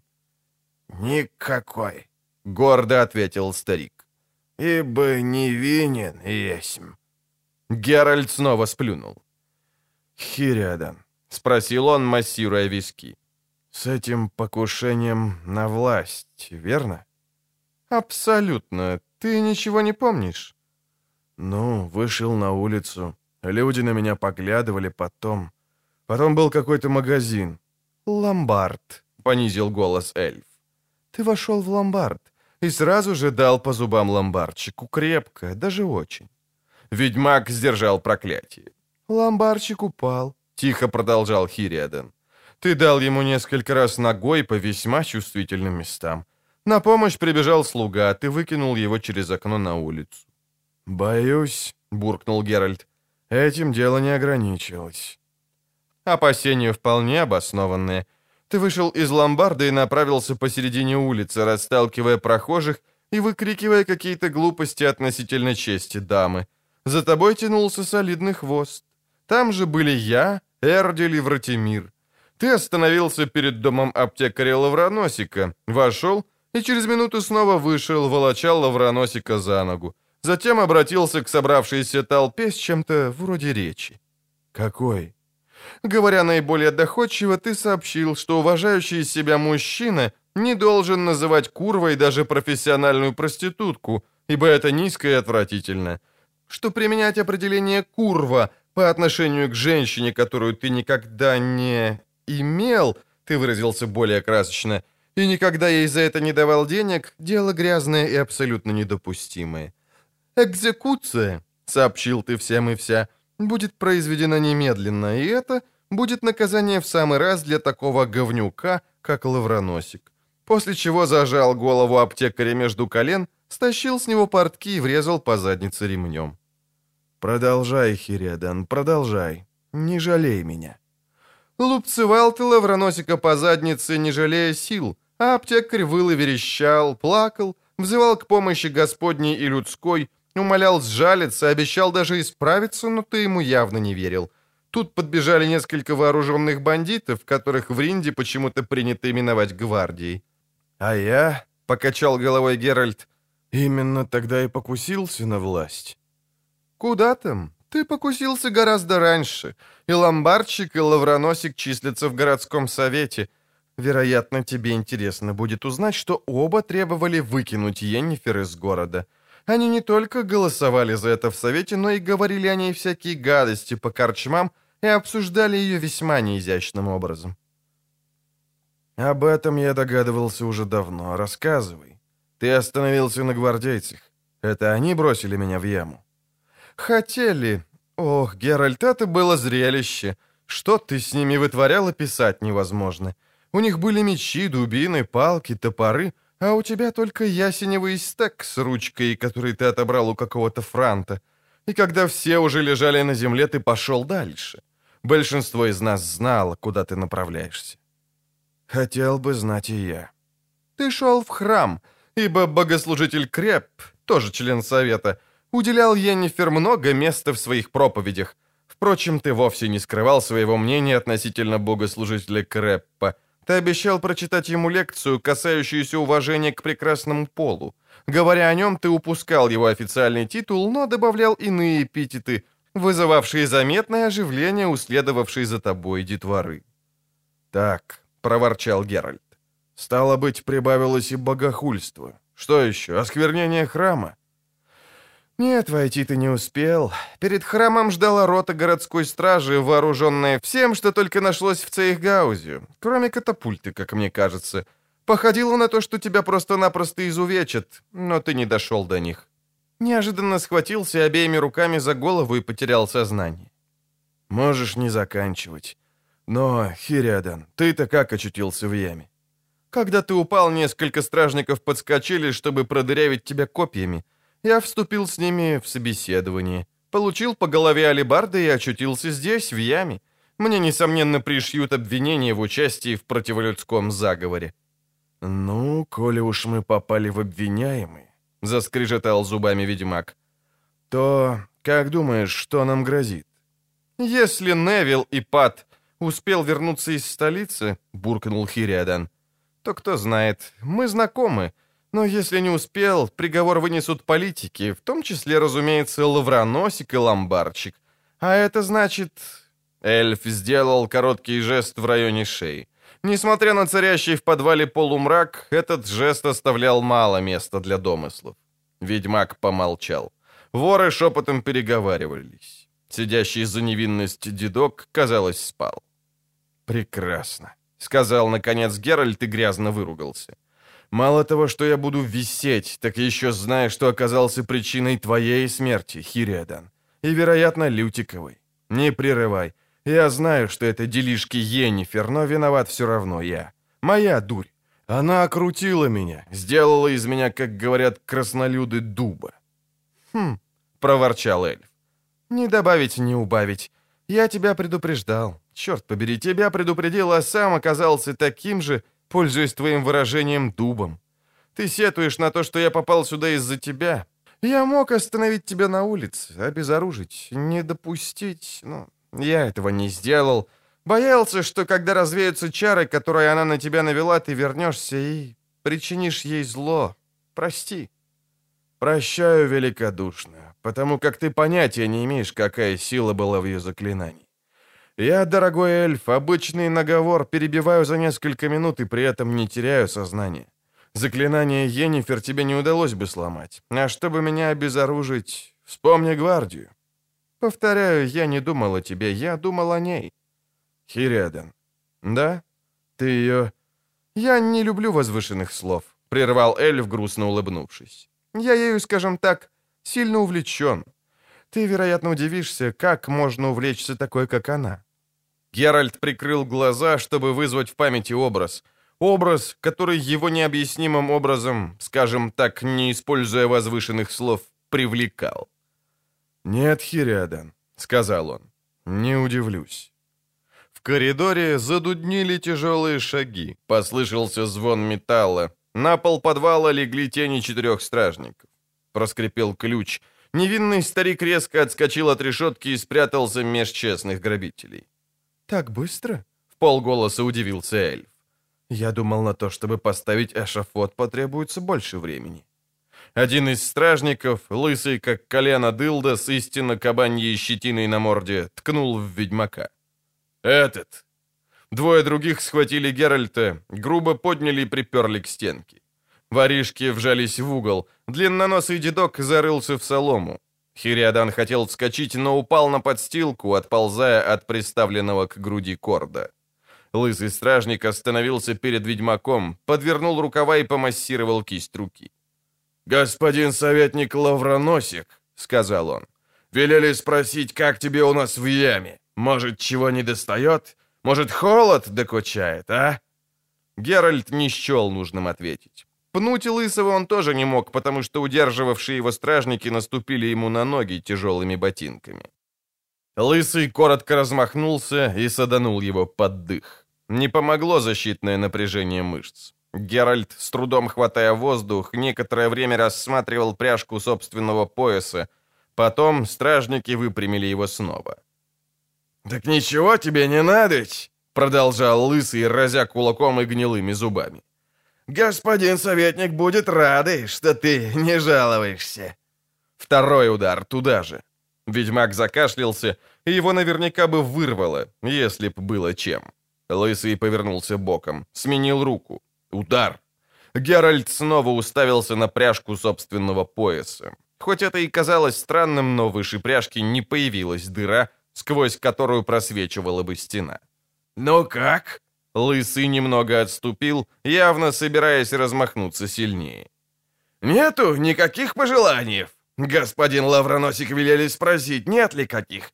А что это ты молчишь? Язык, что ли, свернулся? Сейчас я тебе его размотаю. Удар. Геральт и на этот раз не потерял сознание. А надо бы, потому что ему как-никак, а внутренние органы еще могли пригодиться. Однако, чтобы потерять сознание, надо было заставить Лысого... Стражник сплюнул, ощерился, снова помассировал пятерню. «Ну как, никаких желаний?» «Есть одно», Простонал ведьмак с трудом, поднимая голову. «Чтоб ты лопнул, сволота поганая!» Лысый заскрежетал зубами, отступил и замахнулся. Теперь уже, как и хотел Геральт, примиряясь к голове. Но удар не состоялся. Стражник вдруг забулькал, словно индюк, покраснел, схватился обеими руками за живот, взвыл, зарычал от боли и лопнул. «Ну и что мне с вами делать?» Потемневшее небо прорезала ослепительно яркая стрела молний. После короткой паузы раздался хрупкий, протяжный гром. Ливень набирал силу, над Риндой проплывала дождевая туча. Геральт и Хириадан, сидевшие на лавке под большим гобеленом, изображающим пророка Лебеду, пасущего овец, молчали, скромно потупившись. И Пат Невилл расхаживал по комнате, фыркая и гневно сопя. «Вы, сволочны, засранные волшебники!» Вдруг взорвался он, остановившись. «Не взлюбили мой город или как? Нет других городов на свете или что?» Эльф и ведьмак молчали. «Чтобы такое!» — захлебнулся Ипат. «Чтобы ключника, как помидор вдрызг, в красную жижу! Это бесчеловечно!» «Бесчеловечно и безбожно!» — поддакнул присутствовавший в канцелярском покое ратуши богослужитель Крэп. «Так бесчеловечно, что любой дурак догадается, кто за этим стоит. Да, Ипат, Хириадана мы знаем оба, а этому, выдающему себя за ведьмака, не достало бы силы, чтобы так уделать ключника. Это все работа Яннифер, богомерзкой ведьмы. За окном, как бы подтверждая слова Креппа, громыхнуло. «Она и никто другой», — продолжал богослужитель. «Несомненно. Кто ж, если не Яннифер, вздумал бы отыграться на государевом советнике Лавроносике?» «Ха-ха-ха!» — расхохотался Ипат. «На это-то я как раз меньше всего злюсь. Лавроносик подкапывался под меня, на мое место метил. Теперь его уже люди слушать не станут. Как вспомнят, как он заду отхватил. Не доставало еще, чтобы вы начали аплодировать всему преступлению, милздарь Невилл. Поморщился Крэп. Напоминаю, если б я на ведьмака не наслал бесоногого заклинания, то бишь экзорцизма, он поднял бы руку на меня и на достоинство храма. А ведь ты тоже скверно отзывался о ней в своих проповедях, Крэп. Даже Беран жаловался. Но что правда, то правда. Слышите, поганцы?» И Пат снова повернулся к Геральту и Хириадану. «Нету вам прощения. Не подумаю потакать таким фокусом. Ну давайте, говорите, что у вас есть в свое оправдание? Потому как если нет, то я начихаю на все ваши религии и устрою вам такое, что вы до смерти не забудете. А ну выкладывайте все!» Немедля, как на духу!» Хириадан тяжко вздохнул и глянул на ведьмака многозначительно и с вопросом. Геральт тоже вздохнул, откашлялся и рассказал все. Ну, скажем, почти все. «Стало быть, вон какие пироги», — произнес богослужитель, немного помолчав. «Хорошенькая история. Злой гений, освобожденный от заклятия, и чародейка, которая заимела на этого гения зуб. Недурственные комбинации. Это может скверно кончиться. Очень скверно. «Что такое гений?» — спросил Невил. «И что надобно этой Йеннифер?» «Волшебники», — пояснил Крэп. «Черпают свою мощь из сил природы, точнее, из так называемых четырех основ, сиречь элементов, популярно именуемых стихиями — воздуха, воды, огня и земли. У каждой из сих стихий имеется свое измерение, на колдовском жаргоне плоскостью именуемое. Существует, стало быть, плоскость воды, плоскость огня и так далее. Измерения сии нам недоступны и заселены существами, именуемыми гениями. «Именуемыми в легендах», — прервал ведьмак. «Потому что, насколько мне известно...» «Не прерывай», — обрезал его Крэп. То, что тебе известно мало, было с самого начала твоего рассказа, ясно, ведьмак. Так что помолчи и послушай тех, кто поумнее тебя. Итак, гении. Их четыре рода, как и четыре плоскости. Существуют дины, существа воздушные. Мариды, связанные со стихией воды. Ифриты, кое есть гении огня. И Дао, гении земли. «Ну, тебя понесло, Крэп. Это называется словесный понос», — вставил Невилл. Тут тебе не воскресная школа, не учи нас. Говори кратко. Чего Йеннифер хочет от этого гения?» Такой гений Ипат есть живой сборник магической энергии. Волшебник, имеющий возможность по желанию призывать гения, может эту энергию направлять в виде заклинаний. Ему не надо тяжким трудом вытягивать силу из природы, за него это делает гений. Тогда могущество такого чародея становится огромным, почти безграничным. «Что-то я не слышал о всесильных магах», — поморщился Невил. «Совсем даже наоборот, сила большинства из них явно преувеличена. Этого не могут, то не в силах». «Волшебник Стаммельфорд», — прервал богослужитель, снова впадая в менторский тон и встав в позу лектора. Некогда передвинул гору, которая заслоняла ему вид с башни. Никому ни до, ни после не удавалось совершить подобное, ибо Стаммельфорд, как гласит молва, пользовался услугами Дао, гения Земли. Сохранились записи о подобных действиях других магиков. Гигантские волны и катастрофические проливные дожди, несомненно, дело рук маридов. Огненные столбы, пожары и взрывы — работа огненных эфритов. «Смерчи, ураганы, полеты над землей», — проворчал Геральт. «Джоффрей Монк». «Верно. Однако вижу, кое-что ты все-таки знаешь». Крэп посмотрел на него благосклонней. Говорят, старый Монк нашел способ заставить служить себе Дьини, гения воздуха. Ходили слухи, что ни одного. Он якобы держал их в бутылях и использовал по мере надобности. По три желания от каждого гения. Потому что гений, дорогие мои, исполняют только три желания, а потом свободны и смываются в свои измерения. «Тот над рекой ничего не исполнил», — решительно сказал Геральт. Сразу схватил Лютика за горло. «Гений!» — задрал нос Крэп. «Существа зловредные и коварные. Не любят тех, кто загоняет их в бутылки и велит передвигать горы. Они делают все, чтобы не допустить произнесения желаний, и выполняют их таким способом, которым трудно овладеть и предвидеть. Порою выполняют буквально, потому надо следить за тем, что говоришь. Чтобы гения захомутать, нужна железная воля, стальные нервы, могучие силы и немалые умения. Из сказанного тобой следует, что твои умения, ведьмак, были невелики». «Слишком малы, чтобы эту дрянь обуздать», — согласился Геральт. «Но все же я изгнал его, да так, что воздух выл. А это чего-нибудь достоит. Енифер, правда, высмеяла мой экзорцизм». «Какой экзорцизм? А ну, повтори». Ведьмак повторил слово в слово. «Что?» Богослужитель побледнел, потом покраснел и, наконец, посинел. «Да как ты смеешь, шахальник!» «Простите», — пролепетал Геральт. «Честно-то говоря, я не знаю значения этих слов». «Так не повторяй, коли не знаешь. И где только ты мог их услышать?» «Ну, довольно!» — махнул рукой Ипат. «Напрасно теряем время. Ладно, теперь мы знаем, зачем волшебнице понадобился ваш гений. Но вы говорили, Крэп, что это скверно. Что именно скверно? Да пусть она его поймает и убирается ко всем чертям. Мне-то какое дело? Я думаю... Никому не дано узнать, что в этот момент думал Невил, если даже это не было хвостовством. На стене возле гобелена с пророком Лебедой неожиданно возник светящийся четырехугольник. Что-то сверкнуло, и на середину комнаты вывалился Лютик. «Он не виновен!» крикнул поэт чистейшим звучным тенором, сидя на полу и водя кругом дурным взглядом. «Невиновен! Ведьмак невиновен! Я желаю, чтобы в это поверили!»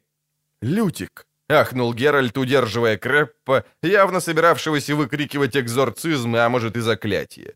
«Ты откуда свалился? Лютик!» «Геральт!» — Барт вскочил с пола. «Лютик!» «Это еще кто такой?» — буркнул Невил. Черт побери, если вы не прекратите колдовать, я за себя не поручусь. Я сказал, здесь, в Ринде, колдовать нельзя. Сначала надо подать письменное прошение, потом оплатить пошлину и налог на имущество. Эй, а это случайно не певец, заложник ведьмы? Лютик, повторил Геральт, держа поэта за руки.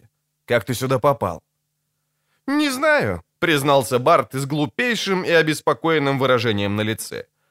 Честно говоря, я не совсем понимаю, что со мной творится. Помню немного, но провалиться мне, если знаю, что тут было явью, а что кошмаром. Однако припоминаю миленькую чернулечку с горящими глазами. «Нашли время болтать о чернулечках», — прервал Невил. «К делу, уважаемый, к делу!»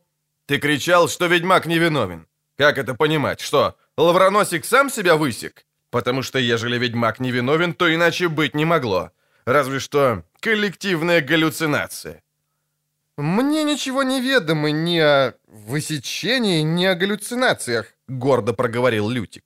«Ни о лавровых носиках. Повторяю, последнее, что я помню, была моднючая женщина со вкусом, одетая в черное и белое. Вышеупомянутая дама грубо кинула меня в светящуюся дыру, явно магического портала а до того дала четкое и ясное указание. По прибытии на место я должен был немедленно сообщить, цитирую, «Желаю, чтобы мне поверили, что ведьмак невиновен в том, что произошло. Таково, а не иное мое желание». Конец цитаты. Буквально так. Да, я спросил, в чем дело и зачем все это. Чернулечка не дала мне договорить, обругала неизысканно, взяла за шиворот и кинула в портал. Это все. А теперь... Лютик выпрямился, отряхнул куртку, поправил воротник и фантазийное, хотя и грязное жабо. «Соблаговолите мне сказать, как называется и где находится лучший в этом городе кабак?» «В моем городе нет плохих кабаков», — медленно произнес Невилл. «Но прежде чем убедиться в этом, ты познакомишься с лучшей в моем городе ямой. Ты и твои дружки. Вы еще не на свободе, паршивцы, напоминаю. Гляньте-ка, один плетет небылицы, другой выскакивает из стены и кричит о невиновности. Чего-то желает, верещит, требует, чтобы ему поверили. Он имеет нахальство желать. О боги! Богослужитель вдруг хлопнул себя по лысине. Понял, я понял. Желание, последнее желание. Что с тобой, Крэп? Насупился Ипат. Прихворнул? Последнее желание, повторил богослужитель. Она заставила Барда высказать последнее, третье желание. Гением нельзя было овладеть, пока он не исполнил этого желания. А Йеннифер поставила магическую ловушку и, вероятно, поймала гения, прежде чем тот успел сбежать в свое измерение. Господин Невилл, необходимо обязательно... За окном громыхнуло, да так, что задрожали стены. «Черт!» — проворчал Ипат, подходя к окну. «Близко громыхнуло. Только б не в какой-нибудь дом, мне еще пожара не хватает. Боги! Взгляните, вы только взгляните на это, Крэп! Что это?» Все кинулись к окну. «Мамочка!» — воскликнул Лютик, хватаясь за горло. «Это он! Тот сукин сын, который меня удушил!» «Гений!» — крикнул Крэп. «Гений воздуха!» «Над корчмой Эрдиля!» — закричал Хириадан. «Над крышей!» «Она его сапала!» Богослужитель высунулся так сильно, что чуть не вывалился. «Видите магический свет? Волшебница упекла гения в ловушку!» Геральт молча глядел. Давным-давно, еще будучи совершенным сопляком, когда он обучался в Каэр-Морхене в обиталище ведьмаков, он и его дружок Эскель поймали большого лесного шмеля и привязали к стоявшему на столе кувшину длинной ниткой, вытянутой из рубашки. Глядя, какие штучки выделывает шмель на привязи, они надрывались от хохота до того момента, пока их не накрыл на этом деле Весемир, воспитатель, и не отделал ремнем. Джин, круживший над крышей будущего трактира Эрдиле, вел себя точно как тот шмель. Он взлетал и опускался, взмывал и пикировал, яростно гудя, носился по кругу, потому что Джин, как и шмель из Каэр-Морхена, был привязан скрученными нитями из ослепительно ярких разноцветных лучей света, плотно оплетающих его и оканчивающихся на крыше. Однако Джин располагал куда большими возможностями, нежели привязанный к кувшину шмель. Шмель не мог разрушать окрестных крыш, разваливать трубы, разносить в пыль и прах башенки и мансарды. Джин мог и делал это. «Он уничтожает мой город!» — взвыл Невилл. Это чудовище уничтожает мой город!» «Хе-хе!» — засмеялся богослужитель. «Сдается мне, нашла коса на камень. Это исключительно сильный Дьини. Воистину реку не знаю, кто кого поймал, ведьма его или он ведьму. Хм, кончится тем, что Дьини сотрет ее в порошок. Не очень хорошо сделает. Справедливость восторжествует». «Наклал я на справедливость!» — рявкнул Ипат, не обращая внимания на то, что под окнами могли собраться потенциальные избиратели. «Гляди, Крэп, что творится! Паника! Руины!» «Этого ты мне не сказал, лысый дурень!» Умничал, языком трепал, а самым главным ни-ни. Почему не сказал, что демон? Ведьмак! Сделай что-нибудь, слышишь? Невиновный колдун, наведи порядок. Прощаю тебе все прегрешения, но...» «Тут ничего не сделаешь, господин Невилл», — фыркнул Крэп. Вы не обращали внимания на то, что я говорил, вот и все. Никогда не прислушивались к моим словам. Это, повторяю, невероятно сильный Дьини, иначе б чародейка его уже взяла. Я вам говорю, ее заклятия сейчас ослабнут, и тогда Дьини раздавит ее и сбежит, и наступит покой. А тем временем город превратится в развалины. «Надо ждать», — повторил богослужитель. «Но не сложа руки. Отдайте приказ, Ипат. Пусть люди покинут окрестные дома и приготовятся тушить пожары. То, что там сейчас творится, пустяк по сравнению с адом, кое развернется, как только гений покончит с волшебницей. Геральт поднял голову, встретил взгляд Хириадана, опустил глаза. «Господин Крэп, решился он вдруг. «Мне необходима ваша помощь. Я говорю о портале, которым сюда прибыл Лютик. Портал все еще соединяет ратушу с...» «Портала уже и след простыл», — холодно проговорил богослужитель, указывая на стену. «Не видишь?» «Портал даже невидимый оставляет след. Заклинанием можно этот след стабилизировать. Я пройду по нему». «Да ты никак не в своем уме. Даже если такой проход не разорвет тебе на куски, чего ты хочешь добиться? Оказаться в центре циклона?» «Я спрашиваю, вы можете произнести заклинание, стабилизирующее след?» «Заклинание?» Богослужитель гордо поднял голову. «Я не безбожный колдун, я не произношу заклинаний. Мое могущество проистекает из веры и молитв». «Можете или нет?» «Могу». «Так за дело. Время не ждет». «Геральт!» — вклинился Лютик. «Ты и впрямь сбрендил? Держись подальше от этого чертова удушителя!» «Прошу тишины», — проговорил Креп. «И серьезности. Я молюсь».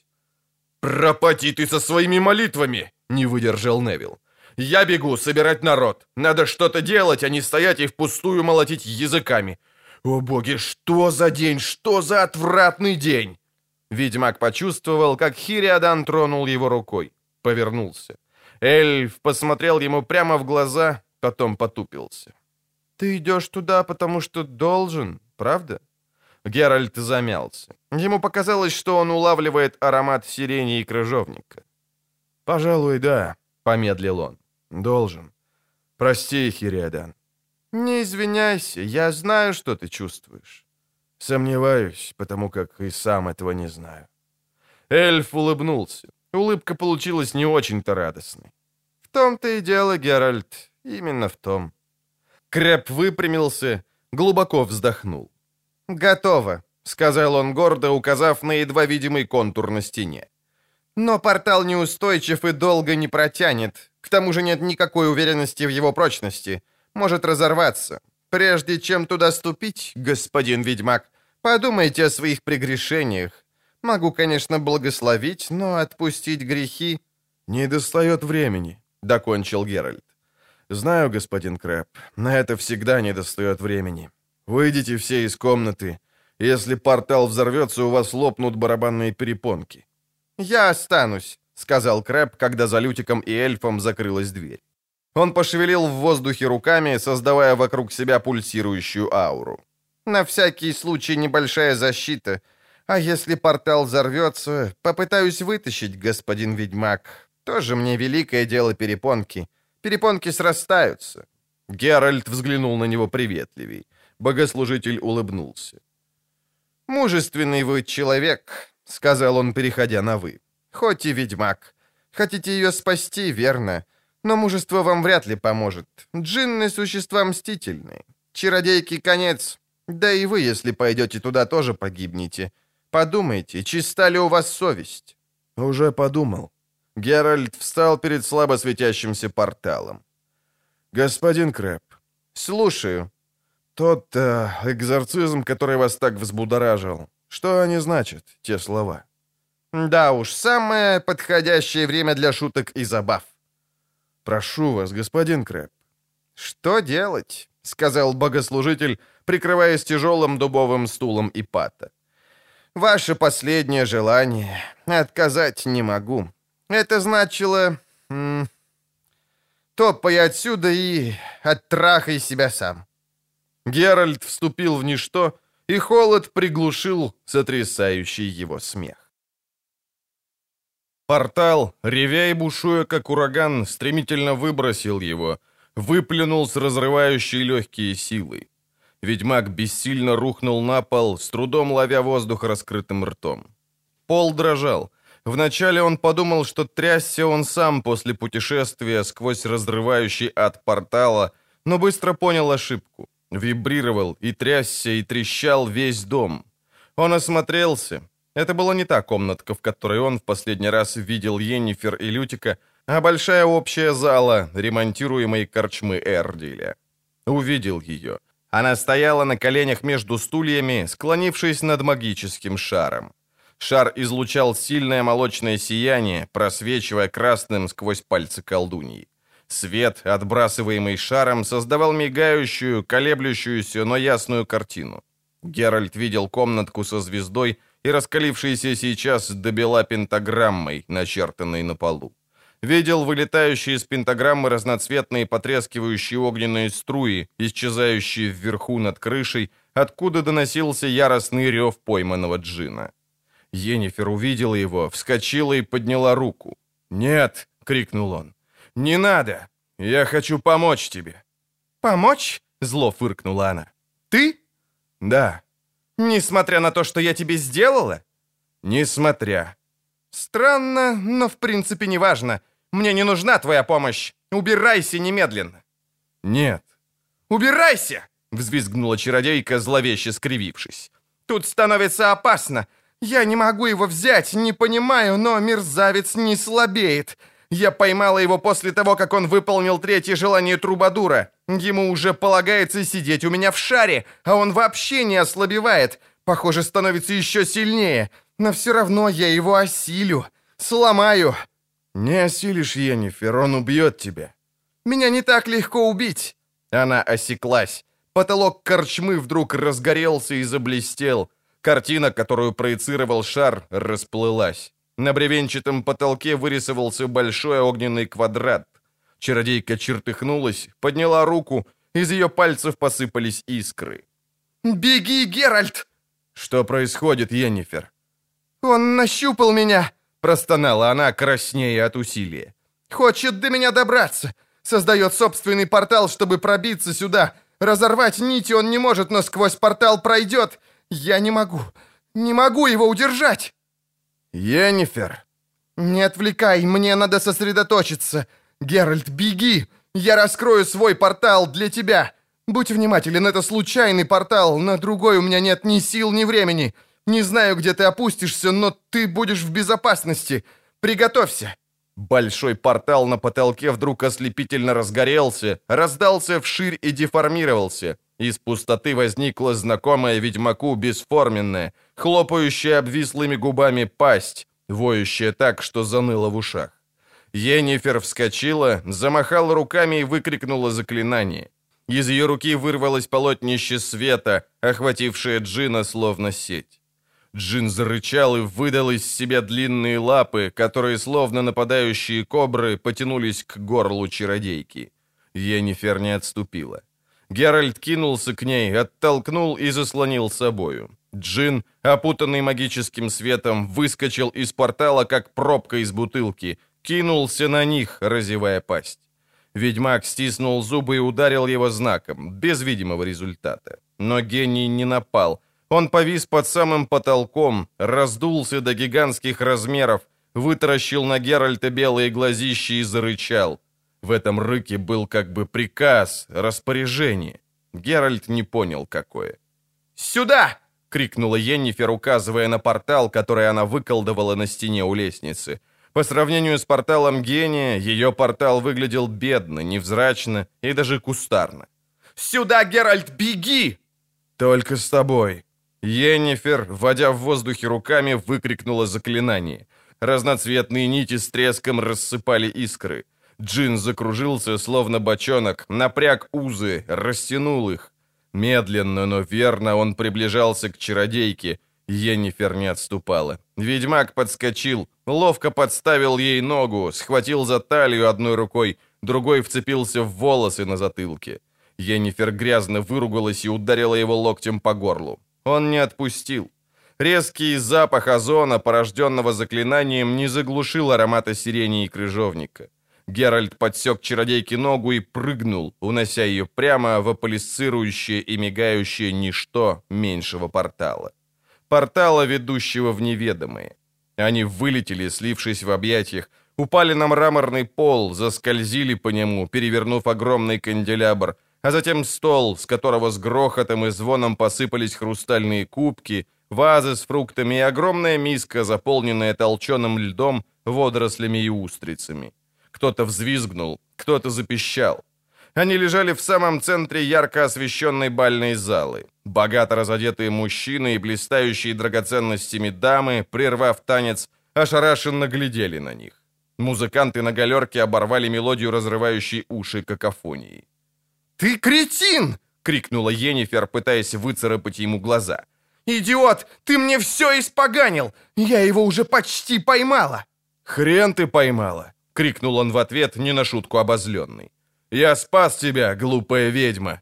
Она взвизгнула, как взбесившийся кот. Ее руки сыпанули искрами. Геральт, отвернувшись, вцепился ей в кисти рук, и они принялись кататься среди устриц, засахаренных фруктов и толченого льда. «У вас есть приглашение?» — спросил вальяжный мужчина с золотой цепью камергера на груди, глядя на них сверху с высокомерной миной. «Прочь, идиот!» — снова взвизгнула Йеннифер, все еще пытаясь выцарапать Геральту глаза. «Это безобразие!» — укоризненно проговорил камергер. «Поверьте, вы немного переигрываете со своей телепортацией. Я буду вынужден подать жалобу в Совет Чародеев. Я потребую...» Никто не узнал, что потребует камергер. Йеннифер вырвалась, раскрытой рукой влепила ведьмаку по уху, изо всех сил пнула в лодыжку и прыгнула в угасающий на стене портал.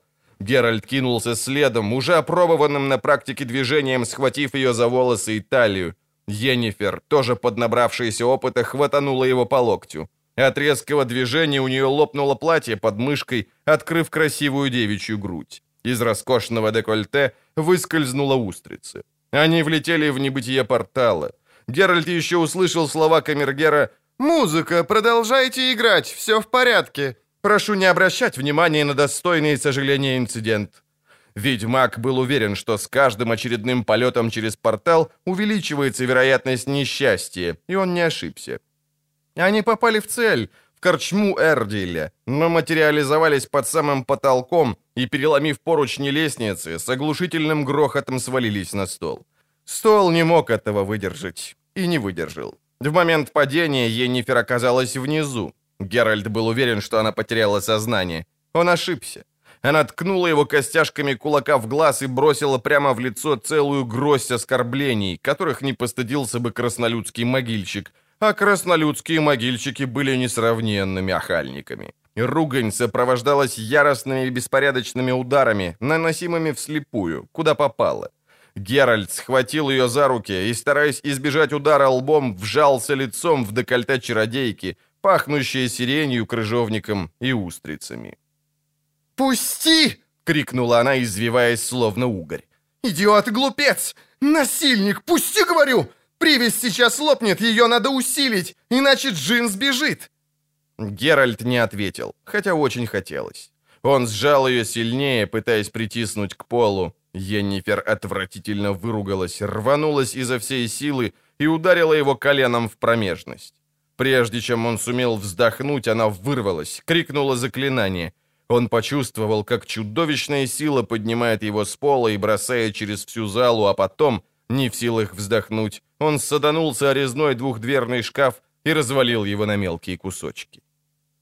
«Что там творится?»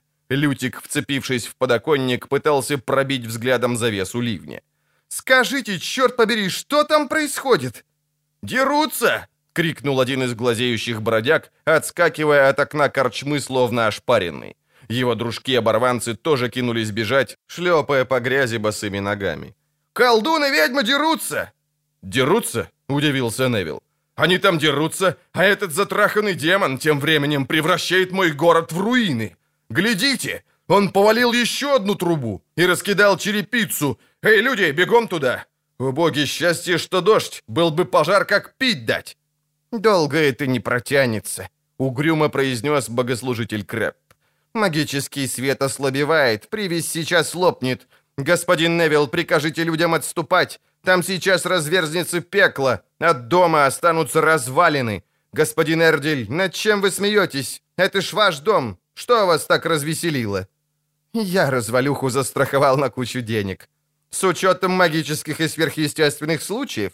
Конечно. Разумно, господин Эльф, очень разумно. Поздравляю. Эй, люди, прячьтесь. Кому жизнь мила, не подходите близко!»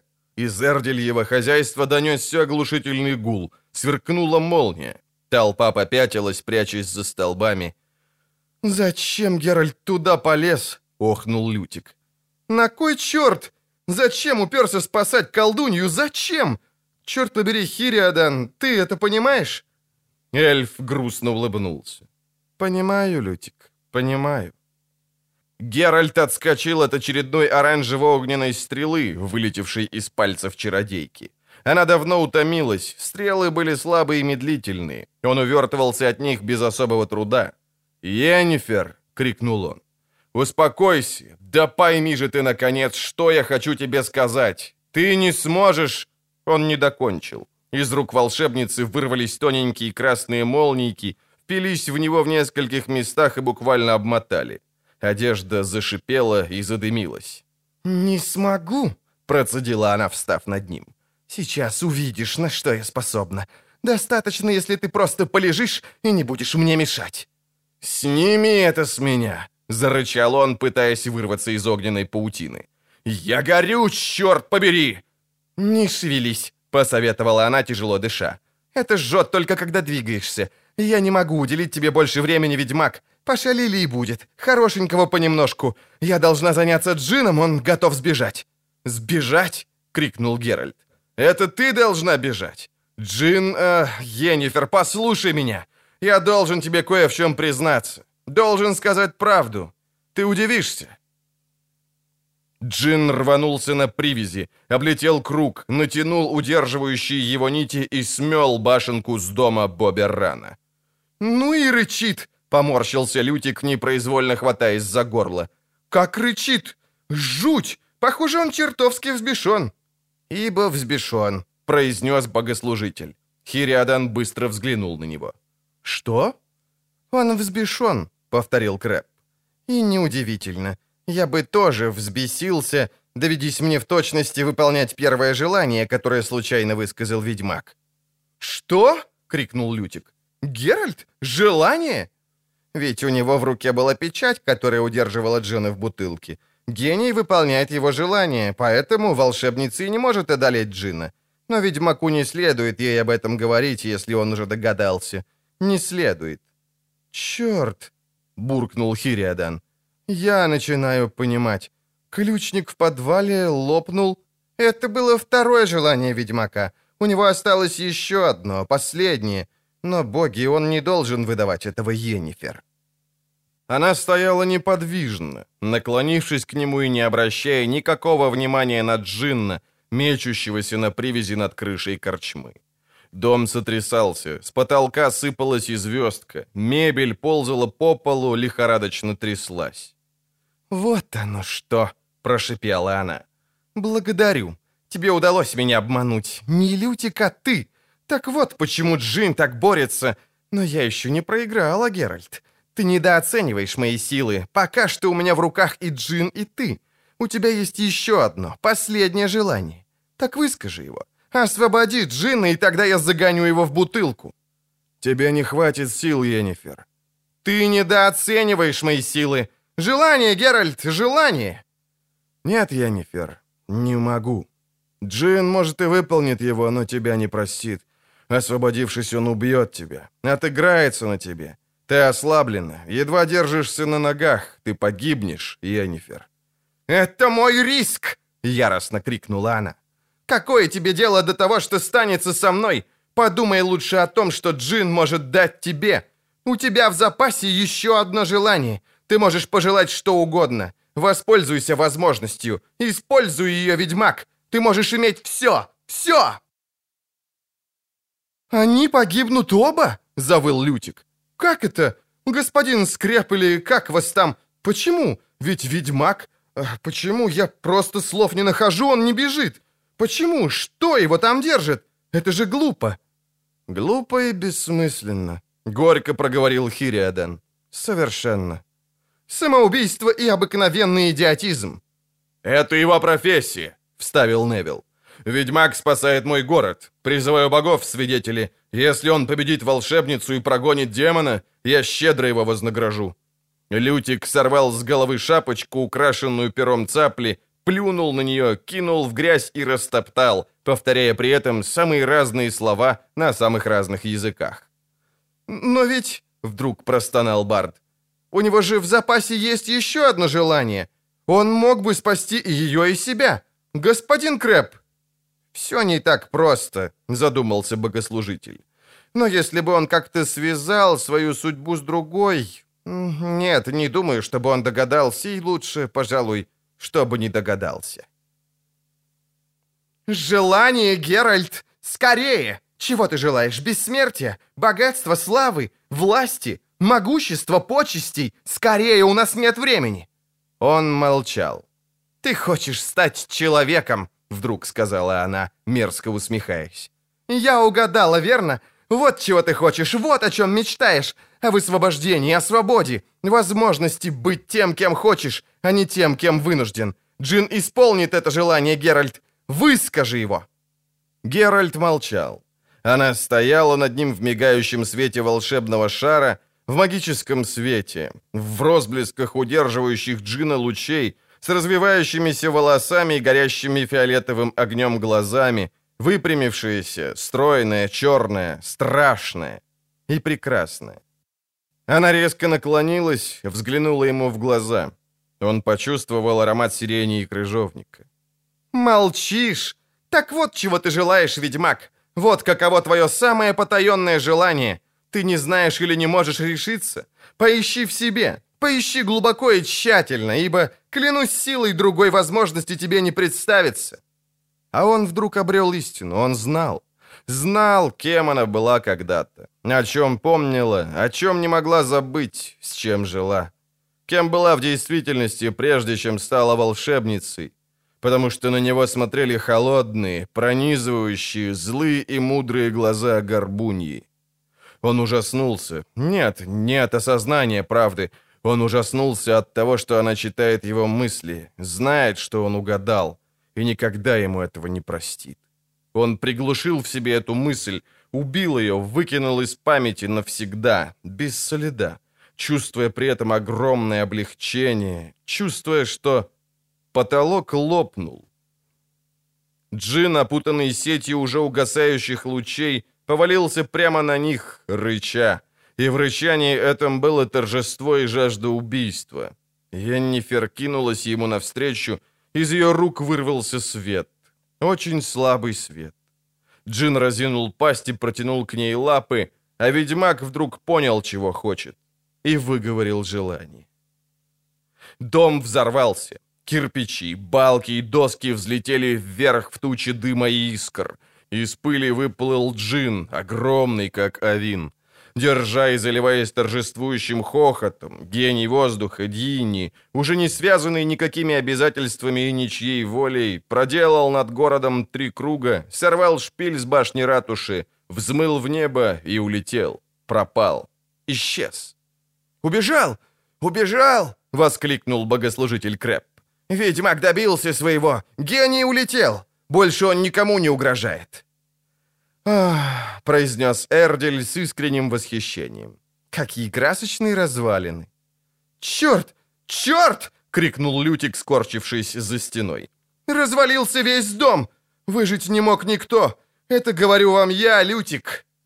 «Ведьмак Геральт из Риви пожертвовал собой ради спасения города», торжественно проговорил и Пат Невилл. «Мы не забудем его, мы почтим его, мы подумаем о памятнике». Лютик стряхнул с рукава кусок заляпанного глиной тростникового мата, отряхнул курточку от хлопьев, смоченной дождем штукатурки, взглянул на Ипата и несколькими тщательно подобранными словами высказал все свое мнение о жертве, почестях, памяти и всех памятниках мира. Геральт осмотрелся. Из дыры в потолке медленно капала вода. Кругом валялся хлам и куча деревяшек. По странной случайности, то место, где лежали они, было совершенно чистым. На них не упала ни одна доска, ни один кирпич. Все было так, словно их охранял невидимый щит. Йеннифер, слегка покрасневшая, опустилась рядом, уперев руки в колени. «Ведьмак», — кашлянула она, — «ты жив?» «Жив». Геральт отер пыль с лица, свистнул. Йеннифер медленным движением коснулась его запястья, нежно провела пальцами по ладони. «Я тебя обожгла?» «Мелочь, несколько пузырей». «Прости. Знаешь, Джин убрался. Окончательно и бесповоротно». «Ты жалеешь?» Не очень. Ну и хорошо. Помоги мне встать, пожалуйста. Погоди, прошептала она. А твое желание, я слышала, чего ты пожелал. Я одурела, просто одурела. Всего я могла ожидать, только... Что заставило тебя так поступить, Геральт? Почему? Почему я? Не знаешь? Она наклонилась. Он почувствовал на лице прикосновение ее волос, пахнущих сиренью и крыжовником, и вдруг понял, что никогда не забудет этого аромата, этого мягкого прикосновения. Понял, что никогда уже не сможет сравнить их с другими запахами и другими прикосновениями. Йеннифер поцеловала его, и он понял, что никогда не пожелает других губ, кроме этих мягких, влажных и сладких от помады. Он вдруг понял, что с этой минуты для него будет существовать только она, ее шея, ее руки и грудки, высвободившиеся из-под черного платья, ее нежная прохладная кожа, несравнимая ни с одной из тех, которых он касался. Он видел совсем рядом ее фиалковые глаза, прекраснейшие глаза в мире. Глаза, которые он так этого боялся, станут для него всем. Он знал это.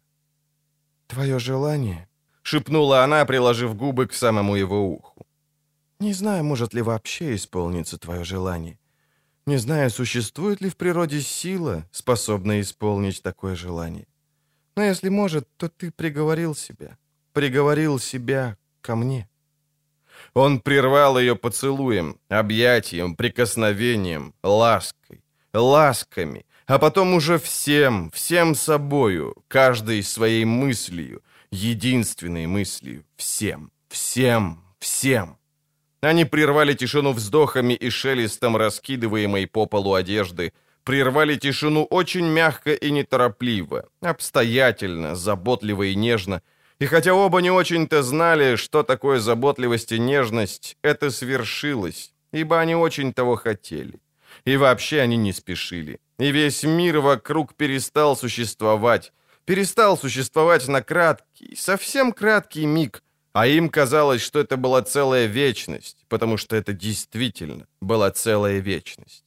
А потом мир снова возник, но теперь он существовал уже совершенно по-другому. «Геральт, м? и что теперь?» «Не знаю». «Я тоже не знаю, потому что, понимаешь, я...» Я не уверена, стоило ли тебе обрекать себя на меня. Я не умею. Подожди, что ты делаешь? Я хотела тебе сказать... Йеннифер. Йен. Йен. Повторила она, полностью подчиняясь ему. Никто никогда меня так не называл. Скажи еще раз, пожалуйста. Ну скажи. Йен. Геральт. Дождь прекратился. Над Риндой загорелась радуга. Она пересекла небо, оборванной многоцветной дугой. Казалось, она вырастает прямо из разрушенной крыши корчмы. «О боги!» — буркнул Лютик. «Какая тишина! Они мертвы, говорю вам. Или поубивали друг друга, или мой джин их прикончил». «Надо бы взглянуть», — сказал Вратимир, вытирая лоб помятой шапкой. «Они могут быть ранены. Может, медика вызвать?» «Уж скорее могильщика», — сказал Крэп. «Знаю я этих колдуней, да и у ведьмака в глазах тоже чертики бегали. Что поделаешь, надо копать на жальнике две могилы. Правда, эту Енифер я посоветовал бы перед захоронением проткнуть осиновым колом». «Какая тишина!» — повторил Лютик. «Только что доски летали, а теперь мертвая тишина. Слышно, как муха пролетит». Они подошли к развалинам будущей корчмы, осторожно и медленно. «Пусть столяр готовит гробы», — сказал Крэп. «Скажите столяру».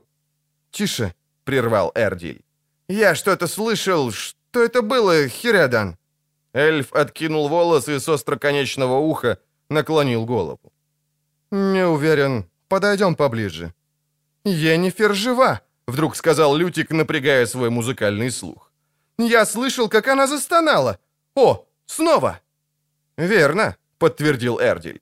«Я тоже слышал, застонала. Вероятно, ужасно страдает. Хирядан, куда ты? Поберегись!» Эльф осторожно заглянул в разбитое окно и тут же отпрянул. «Пошли отсюда», — сказал он кратко. «Не будем им мешать». «Так они оба живы, Хирядан? Что они там делают?» «Пошли отсюда», — повторил эльф. «Оставим их ненадолго вдвоем, пусть останутся. Она, он и его последнее желание. Переждем в какой-нибудь корчме, пройдет немного времени, и они к нам присоединятся. Оба». «Нет, что они там делают?» — заинтересовался Лютик. «Скажи же, черт побери!» Эльф улыбнулся. Очень-очень грустно. «Не люблю громких слов», — сказал он. «Но другими словами этого не передать».